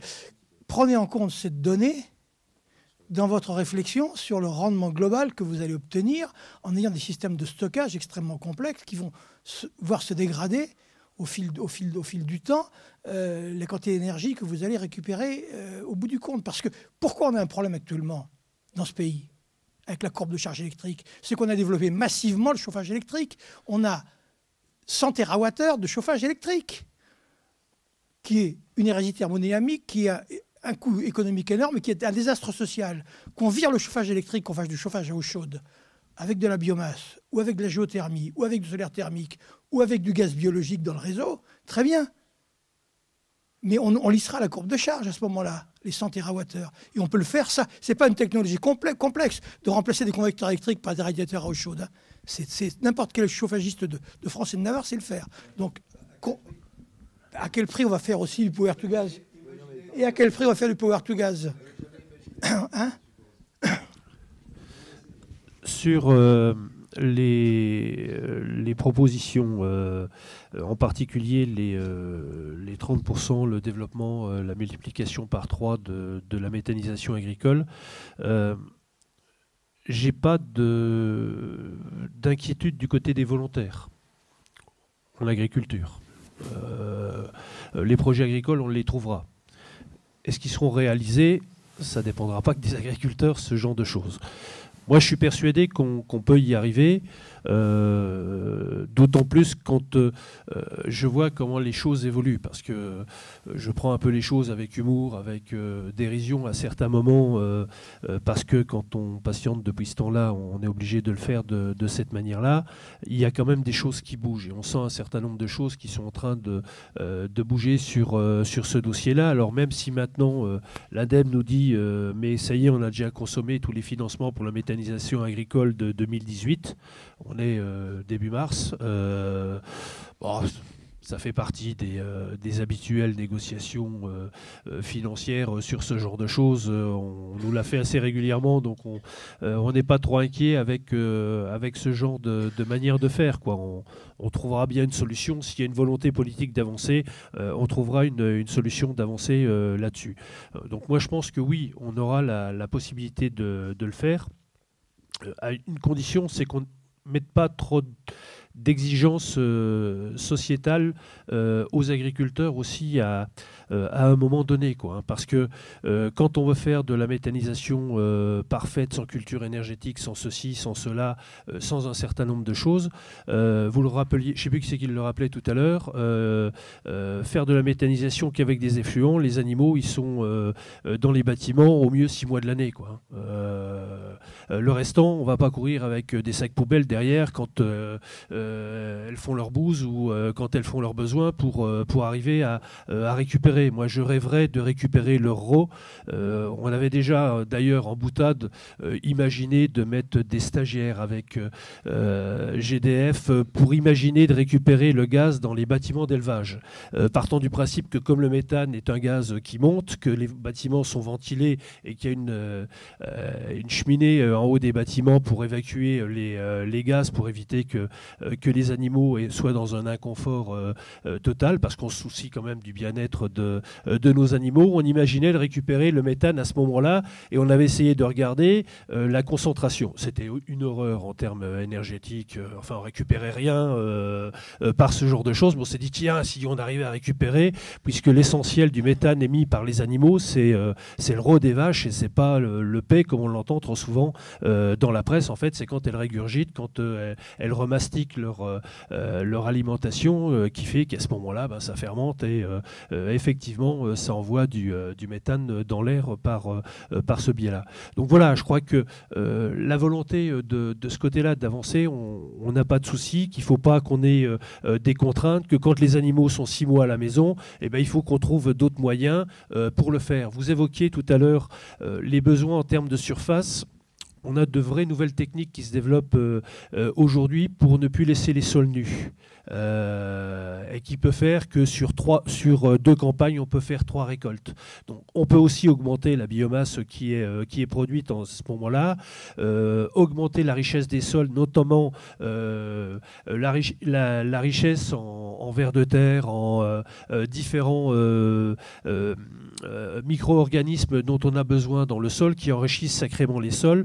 On a deux fois des racines, on augmente la matière organique qui est dans, les sols, on capte d'autant plus de gaz à effet de serre et on peut avoir un effet sur la, lutte des gaz à effet de serre par, euh, ce biais-là. Sauf que là, euh, il y aura aussi besoin d'enlever euh, des carcans réglementaires qui soient de la PAC, qui soient de l'environnement, qui soient d'un certain nombre de choses, où on laisse un certain nombre d'initiatives aux agriculteurs pour développer des nouvelles méthodes et des nouvelles manières de faire. Et on est trop souvent contraint euh, dans des réglementations qui ne euh, nous laissent pas la capacité d'innovation euh, qu'ont les agriculteurs à certains moments et qui pourraient très bien exprimer avec un certain objectif. Alors, faut pas qu'on laisse faire n'importe quoi. Faut pas, enfin, on demande pas à ce que euh, on nous mette la bride sur le cou et puis qu'on nous dise euh, euh, allez-y, faites n'importe quoi et puis on verra derrière. il faut le faire de manière intelligente, organisée, mais il faut qu'on trouve les moyens dans ce pays de redonner de la capacité d'innovation aux gens sur le terrain pour avancer. Et là, je pense qu'on pourra avancer. Alors, je ne sais pas si on obtiendra les 100% de gaz renouvelable, peu importe à la limite le chiffre. Moi, ce qui m'importe, c'est qu'on redonne aujourd'hui de l'espoir aux, gens sur, euh, sur le terrain. Et en agriculture, euh, on a des éleveurs qui en ont bien besoin euh, aujourd'hui. Et si on leur laisse cette capacité d'innovation, même s'il n'y a pas d'argent dans les fermes aujourd'hui, je peux vous garantir qu'il y a des gars qui s'engageront, qui iront, qui, qui, prendront du plaisir, du bonheur, qui, je suis sûr, sont capables de sortir des résultats demain tout à fait intéressants dans ce genre de, euh, de procédés et tout le monde pourra s'y euh, retrouver, la société dans, dans, son ensemble. Je crois qu'il faut qu'on ait vraiment conscience de, de, ce genre de choses si on veut que, que les choses se libèrent dans, dans ce pays. Alors, qui veut réagir sur les propositions? Moi, je voudrais revenir sur plusieurs points qui ont été évoqués. Merci pour ce débat, hein, parce que je pense qu'il repositionne très clairement les choses sur les enjeux à la fois agricoles et, énergétiques, parce que c'est deux choses qui sont aujourd'hui assez indissociables. Euh, la question des ressources. Alors, je vous inviterai à relire une note euh, du CESE, puisque vous avez cité une note du CESE. Il y a aussi une note du CESE sur la bioéconomie, sur le développement de la bioéconomie en France. Je crois qu'il y a un plan bioéconomique qui est en cours de, de création. Et il dit une chose suivante, c'est qu'aujourd'hui, finalement, la biomasse, elle est déjà utilisée, elle a déjà des usages, ne serait-ce que le retour à la terre. Et euh, finalement, tout ce qu'on va développer comme autre usage va être un conflit d'usage.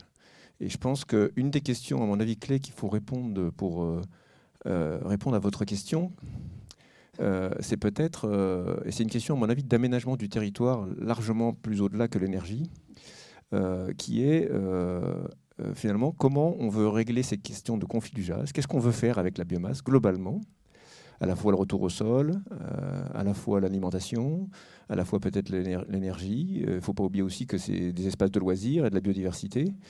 Et donc la question, à mon avis, c'est si on n'a pas réglé cette question-là un peu macro au départ, euh, je pense qu'on aura du mal à, déclencher euh, des investissements, parce que quelque part, c'est la société qui va s'engager, faire des investissements importants, euh, bien sûr pour soutenir les, nouvelles démarches, hein, tout à fait légitime, aussi pour développer les réseaux, parce que si j'ai bien compris, il va falloir faire des investissements dans les réseaux de gaz, et qui sait qui va les payer.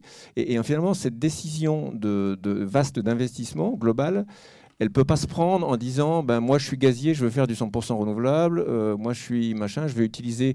Moi j'entends, j'ai lu je sais pas combien de rapports ces derniers temps de gens qui veulent utiliser de la biomasse à plein d'endroits différents, et je pense qu'on va vers un conflit majeur d'usage de l'utilisation de la biomasse. Le deuxième point que je voudrais, dernier point que je voudrais voir, c'est que vous n'avez pas du tout évoqué, et ça me semble dommage, dans la note, euh, la question de la filière industrielle moi, ça me ferait quand même mal au cœur en tant que citoyen de financer euh, des achats d'équipements par des sociétés allemandes qui vont inonder le marché français. je pense qu'on est aussi à une époque où il faut défendre l'emploi en France et je trouve très dommage qu'on n'évoque pas cette question. Je ne sais pas les équipements, monsieur, votre équipement de 13 ans, est-ce que à la fin vous achetez euh, des bâches, des, systèmes chez les Allemands? Est-ce que vous achetez du matériel français? Euh, Est-ce qu'on développe vraiment une, on a une filière industrielle dans, ce domaine? Si ce n'est pas le cas, je pense qu'on va encore aggraver notre déficit de, de balance commerciale. Voilà.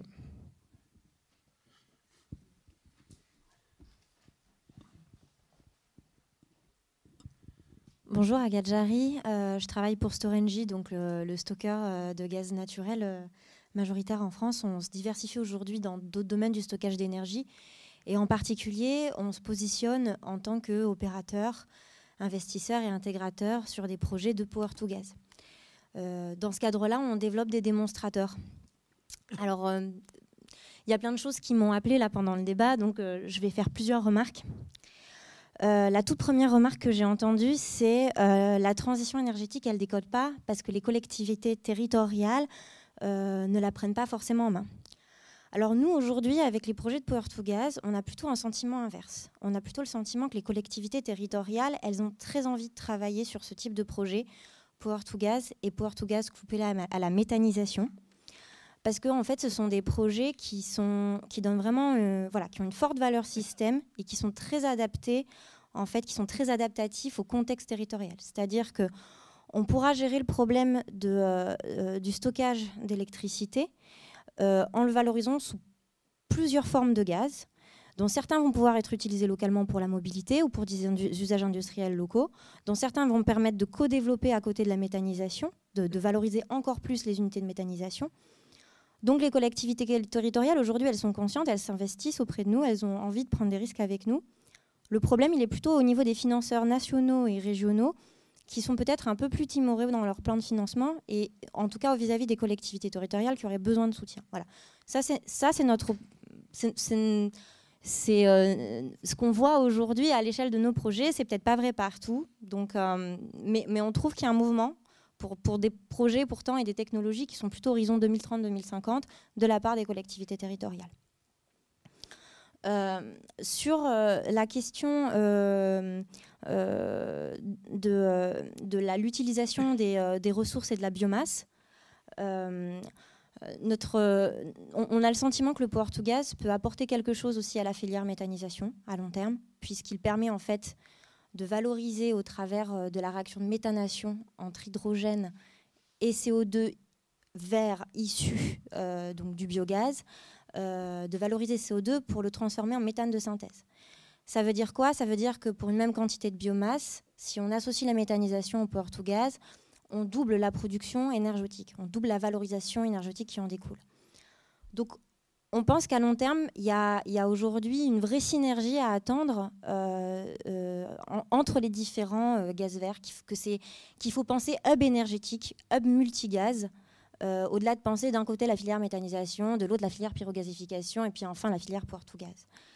Et donc, ça fait partie des choses que je voulais dire par rapport à une, poursuite éventuelle de votre note. Aujourd'hui, il, y a beaucoup de discussions, notamment avec le GT méthanisation, etc il faut commencer, je pense, à inclure dès aujourd'hui, quand on parle de, de, mesures en faveur de la méthanisation, il faut commencer à penser au pas d'après où le, la méthanisation va être couplée au port to gaz dans les mesures qu'on propose aujourd'hui au pouvoir public.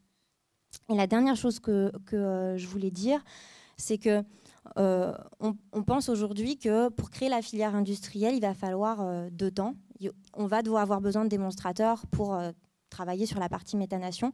On va pouvoir aussi s'appuyer sur une filière à plus court terme, peut-être un, un, plus petite échelle, parce qu'il n'y aura pas les, toutes les infrastructures de transport qui vont avec, mais sur l'hydrogène. pour, pour développer la première brique donc, du power to gas, qui est l'électrolyse. Euh, cette filière-là, si on veut la développer, il faut aussi qu'on s'appuie sur un usage majeur qui est l'usage de l'hydrogène industriel. Et aujourd'hui, il n'y a pas euh, d'incitation euh, chez les consommateurs industriels à avoir une part d'hydrogène vert dans leur consommation. Voilà. Donc, est-ce que ce n'est pas aussi une voie de travail qui pourrait compléter cette note qui est effectivement excellente? Voilà. Peut-être une toute dernière intervention pour qu'on finisse alors, Merci. Dernier élément rapide, donc moi je travaille chez Ecosys Group, je suis euh, ingénieur agronome et euh, bioéconomiste, économiste euh, de l'environnement. Monsieur, la question sur les conflits d'usage est extrêmement intéressante. J'ai beaucoup travaillé sur les filières agroénergie en Afrique et dans les pays en voie de développement. Elle est évidente, mais à mon sens, dans les systèmes énergétiques et agronomiques français, ou en tout cas occidentaux, elle se pose beaucoup moins parce qu'il y a un apport massif de matière organique par les intrants. Donc on concentre de la matière organique dans des systèmes fermés qui ponctuellement, localement, vont être excédentaires on a des gros problèmes de pollution des eaux en Bretagne et dans toutes les filières où il y a de, l'engrais, euh, pardon, de l'élevage intensif. Et donc, dans ces situations-là, dans les pays développés, on est euh, importateur net de matière organique. Euh, je prends les intrants dedans hein, de manière très large. on est excédentaire en, azote, en phosphore et en, potasse.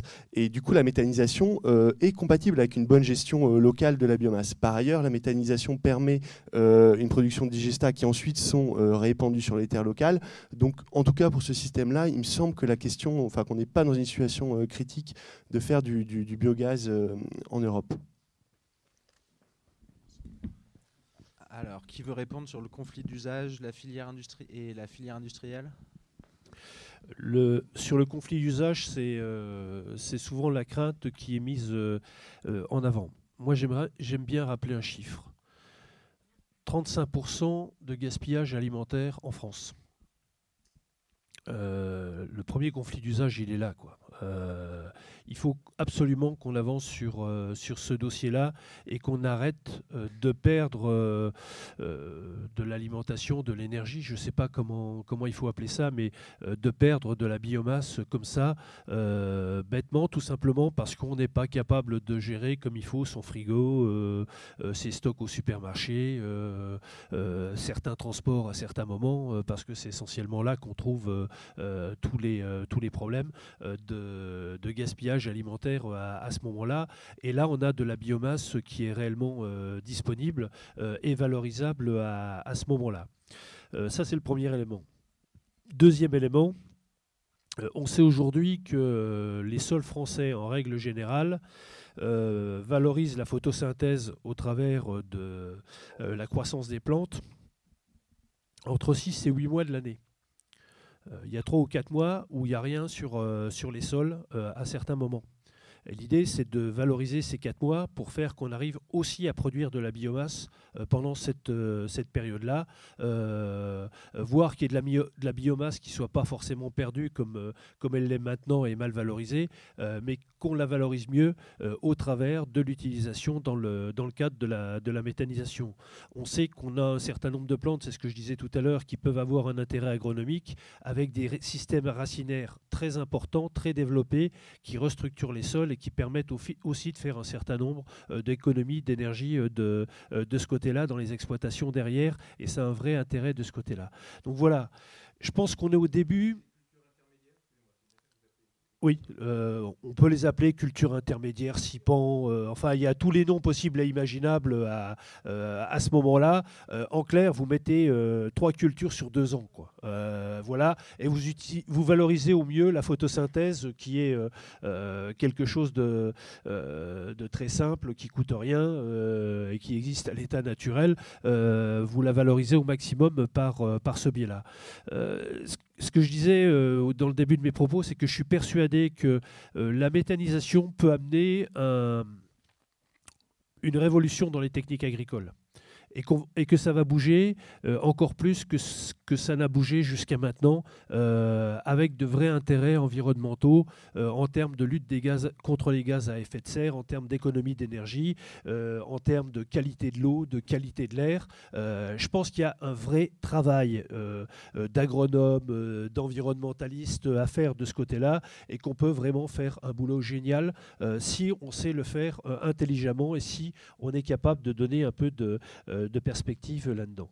Sur la, filière industrielle, je ne sais plus c'est vous, je crois qu'il avait posé également la question. Euh, est-ce que euh, vous avez pris euh, des entreprises françaises? On a voulu en prendre une, elle nous a abandonnés. Donc c'est pas de bol. dans les technologies, oui, il y a la technologie française qui est en train de se, développer. pour une bonne raison, c'est que la, filière allemande n'est pas hmm, n'intègre pas du tout les mêmes matériaux que la filière française. Beaucoup d'effluents euh, d'élevage en France. Euh, voilà, un méthaniseur, c'est une panse de vache, je le disais tout à l'heure. Euh, les vaches, elles avalent, et après elles redéglutissent et elles remâchent. Ben, un méthaniseur, faut mâcher. c'est pareil, sauf que vous n'avez pas les dents d'une vache pour le, faire, hein, parce qu'un méthaniseur, c'est qu'une panse de vache. Hein. si on veut caricaturer les choses, ça n'est que ça en termes de fonctionnement microbiologique. C'est une panse de vache reconstituée simplement. Donc il faut, euh, il faut trouver le moyen de faire le travail de mastication à l'entrée. Euh, alors il y a la technique simple, c'est le broyeur, mais énergétiquement c'est une folie. Euh, donc il faut trouver d'autres systèmes qui permettent d'imprégner, de, préparer les matières pour faire que ça passe dans ces systèmes-là. Là, les Français sont, bons sur, ce genre de choses une minute parce que je crois que le, temps tourne il y a une question sur les coûts. Euh, la capacité des réseaux, y compris euh, stockage gazier, est assez forte. Donc, dans l'étude qui a été faite avec l'ADEME, l'estimation des, coûts additionnels liés euh, à 100% renouvelable, elle est assez limitée puisque c'est estimé à 3 euros par mégawattheure. Donc après, vous penserez ce que vous, ce que vous voulez l'estimation, mais on considère qu'au regard de l'ensemble des coûts, ça reste limité. Pourquoi? Aussi parce que la consommation de gaz diminue, donc il y a une capacité euh, sur les réseaux qui existent. Et donc le surcoût qui va consister à développer un petit peu les réseaux ou les techniques de réseau par capillarité, il va rester assez limité. Et comme je disais tout à l'heure, l'étude prend en compte l'idée qu'il y a des moments où c'est plus intelligent de faire du gaz porté que de tirer des réseaux, et des moments où c'est plus intelligent de ne pas faire de gaz. Donc c'est quand même euh, cette question-là, elle est fondamentale et on l'intègre. Après sur la fière industrielle, bah, sur les quelques briques que nous, euh, qui sont en interface avec le chien de réseau, la brique d'épuration, il y a des acteurs euh, mondiaux comme Air Liquide, je ne sais pas si Air Liquide est français, mais enfin en tout cas des acteurs qui, sont présents. Quand on visite les sites, on voit le logo, donc moi j'en déduis qu'ils sont présents sur la chaîne, j'ai vu sur plusieurs sites agricoles euh, le logo Air Liquide, donc je pense qu'il y a des épurateurs Air Liquide, sur, il n'y a pas que, il y a des technologies non françaises aussi. Et sur les postes d'injection, donc qui est la partie qui est gérée par gestionnaire de réseau, c'est des postes que nous, on fait fabriquer, qu'après on, maintient, mais on, veille aussi à avoir une visibilité. C'est pour ça qu'on a besoin d'une feuille de route, parce qu'il faut former, enfin en tout cas les sociétés qui vont répondre et qui vont construire ces objets, euh, il faut qu'ils développent leur capacité industrielle. Et si on veut que ça soit fait euh, en France et pas que ça soit importé, euh, il faut qu'on ait une courbe de montée en charge qui soit progressive, avec de la visibilité, parce que les industriels, ils n'investiront pas dans l'outil industriel s'ils n'ont pas une certitude sur le fait qu'on veut aller faire la méthanisation. S'ils se disent méthanisation agricole, c'est juste euh, le dada et dans 5 ans c'est terminé, ils vont pas investir dans l'outil. Donc ça, ce consensus sur est-ce qu'on veut faire la méthanisation agricole, est-ce qu'on veut tripler l'objectif, il est aussi important pour que les gens investissent dans une unité de production en France et puissent répondre aux besoins. Un ou deux mots de réaction et de conclusion. Est-ce que je retiens des choses euh, qu'on va très rapidement mettre en œuvre dans la, modification de la, de la, de la note? Laurent nous disait tout à l'heure, parmi les problèmes que j'ai rencontrés, il n'y avait pas que des problèmes administratifs. et vous nous citiez le cas de l'entreprise, donc française, si j'ai bien compris, qui vous a claqué dans les doigts.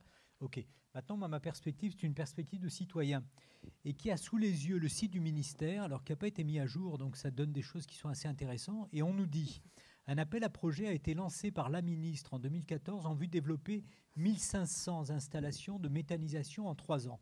On était en 2014. Donc il me semble que lorsqu'on a euh, ce type d'ambition et lorsqu'on ne les met pas en œuvre, de fait, in fine, euh, derrière tout ça, on crée toute une série euh, euh, d'écueils, ou en tout cas on ne résout pas les écueils auxquels vont devoir se confronter euh, les porteurs de projets. Vous avez dit qu'il y avait beaucoup d'appétit euh, dans le monde agricole pour développer ce type de projet.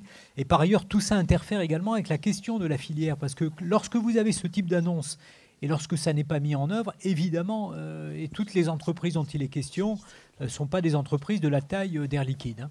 Donc on a vraiment un souci, me semble-t-il, de bon alignement qui est assez général, mais qui euh, se pose tout particulièrement là euh, dans le domaine des gaz renouvelables. Et donc je pense qu'il faudra qu'on ajoute au moins un bel encadré sur, euh, les problématiques de, filière. Et donc j'ai bien entendu ce que tu disais, qui évidemment se pose différemment dans le cas de la méthanisation et dans le cas du, du power to gas. Euh, par ailleurs, il me semble que se pose une question de, cohérence dans les différentes briques de base de, la loi, parce que là, on a le nez sur les gaz, et c'est pour ça qu'on s'est déplacé ce soir et qu'on a travaillé pendant presque un an. Mais se posent quand même des questions de cohérence d'ensemble. Donc moi, il me semble que euh, dans les différentes problématiques qui relèvent des gaz renouvelables, il faut vraiment les relier avec les ambitions dans le cadre de la loi, avec les ambitions en termes de développement de l'économie circulaire. Et je connais très peu de projets d'économie circulaire qui soient aussi bien alignés avec cette problématique que la question euh, des déchets et de la, méthanisation. Ça me semble un point important. Et enfin, toute dernière observation, monsieur, par rapport à ce que vous indiquiez sur la thermosensibilité de la France, etc. Moi, je veux bien qu'on enlève tous les convecteurs, etc., et que euh, on, réduit ce faisant la, la, thermosensibilité on a quand même un parc nucléaire qui est extrêmement important. Et dans le cadre de la loi, de fait, il, est là. Et dans notre collectivité, on ne peut pas de toute façon faire l'économie de prendre en compte cet élément. Et on voit bien à quel point on a des difficultés pour tangenter vers les 50%. Et ces 50%, Oui, avec un parc qui n'évoluera pas, qui n'évoluera pas de la, même, de la même manière. Et donc, on a un problème de collectivité. Et évidemment, on ne peut pas se préoccuper d'un côté des écosystèmes agricoles et y attacher toute l'attention qu'on a cherché à attacher ce soir et, et ne pas se préoccuper également de cette, de cette question. Par ailleurs, il me semble, mais je parle sous le contrôle des gens qui sont des experts du power to gas, il me semble qu'au-delà de l'hyperpointe tel qu'on en a vécu euh, la semaine dernière, euh, l'intérêt du Power to Gas, c'est quand même d'avoir des déplacements massifs qui sont des déplacements entre saisons et schématiquement de l'été à l'hiver et, qui, me semble-t-il, même avec une hyperpointe qui est un peu réduite, euh, trouveraient encore leur, utilité.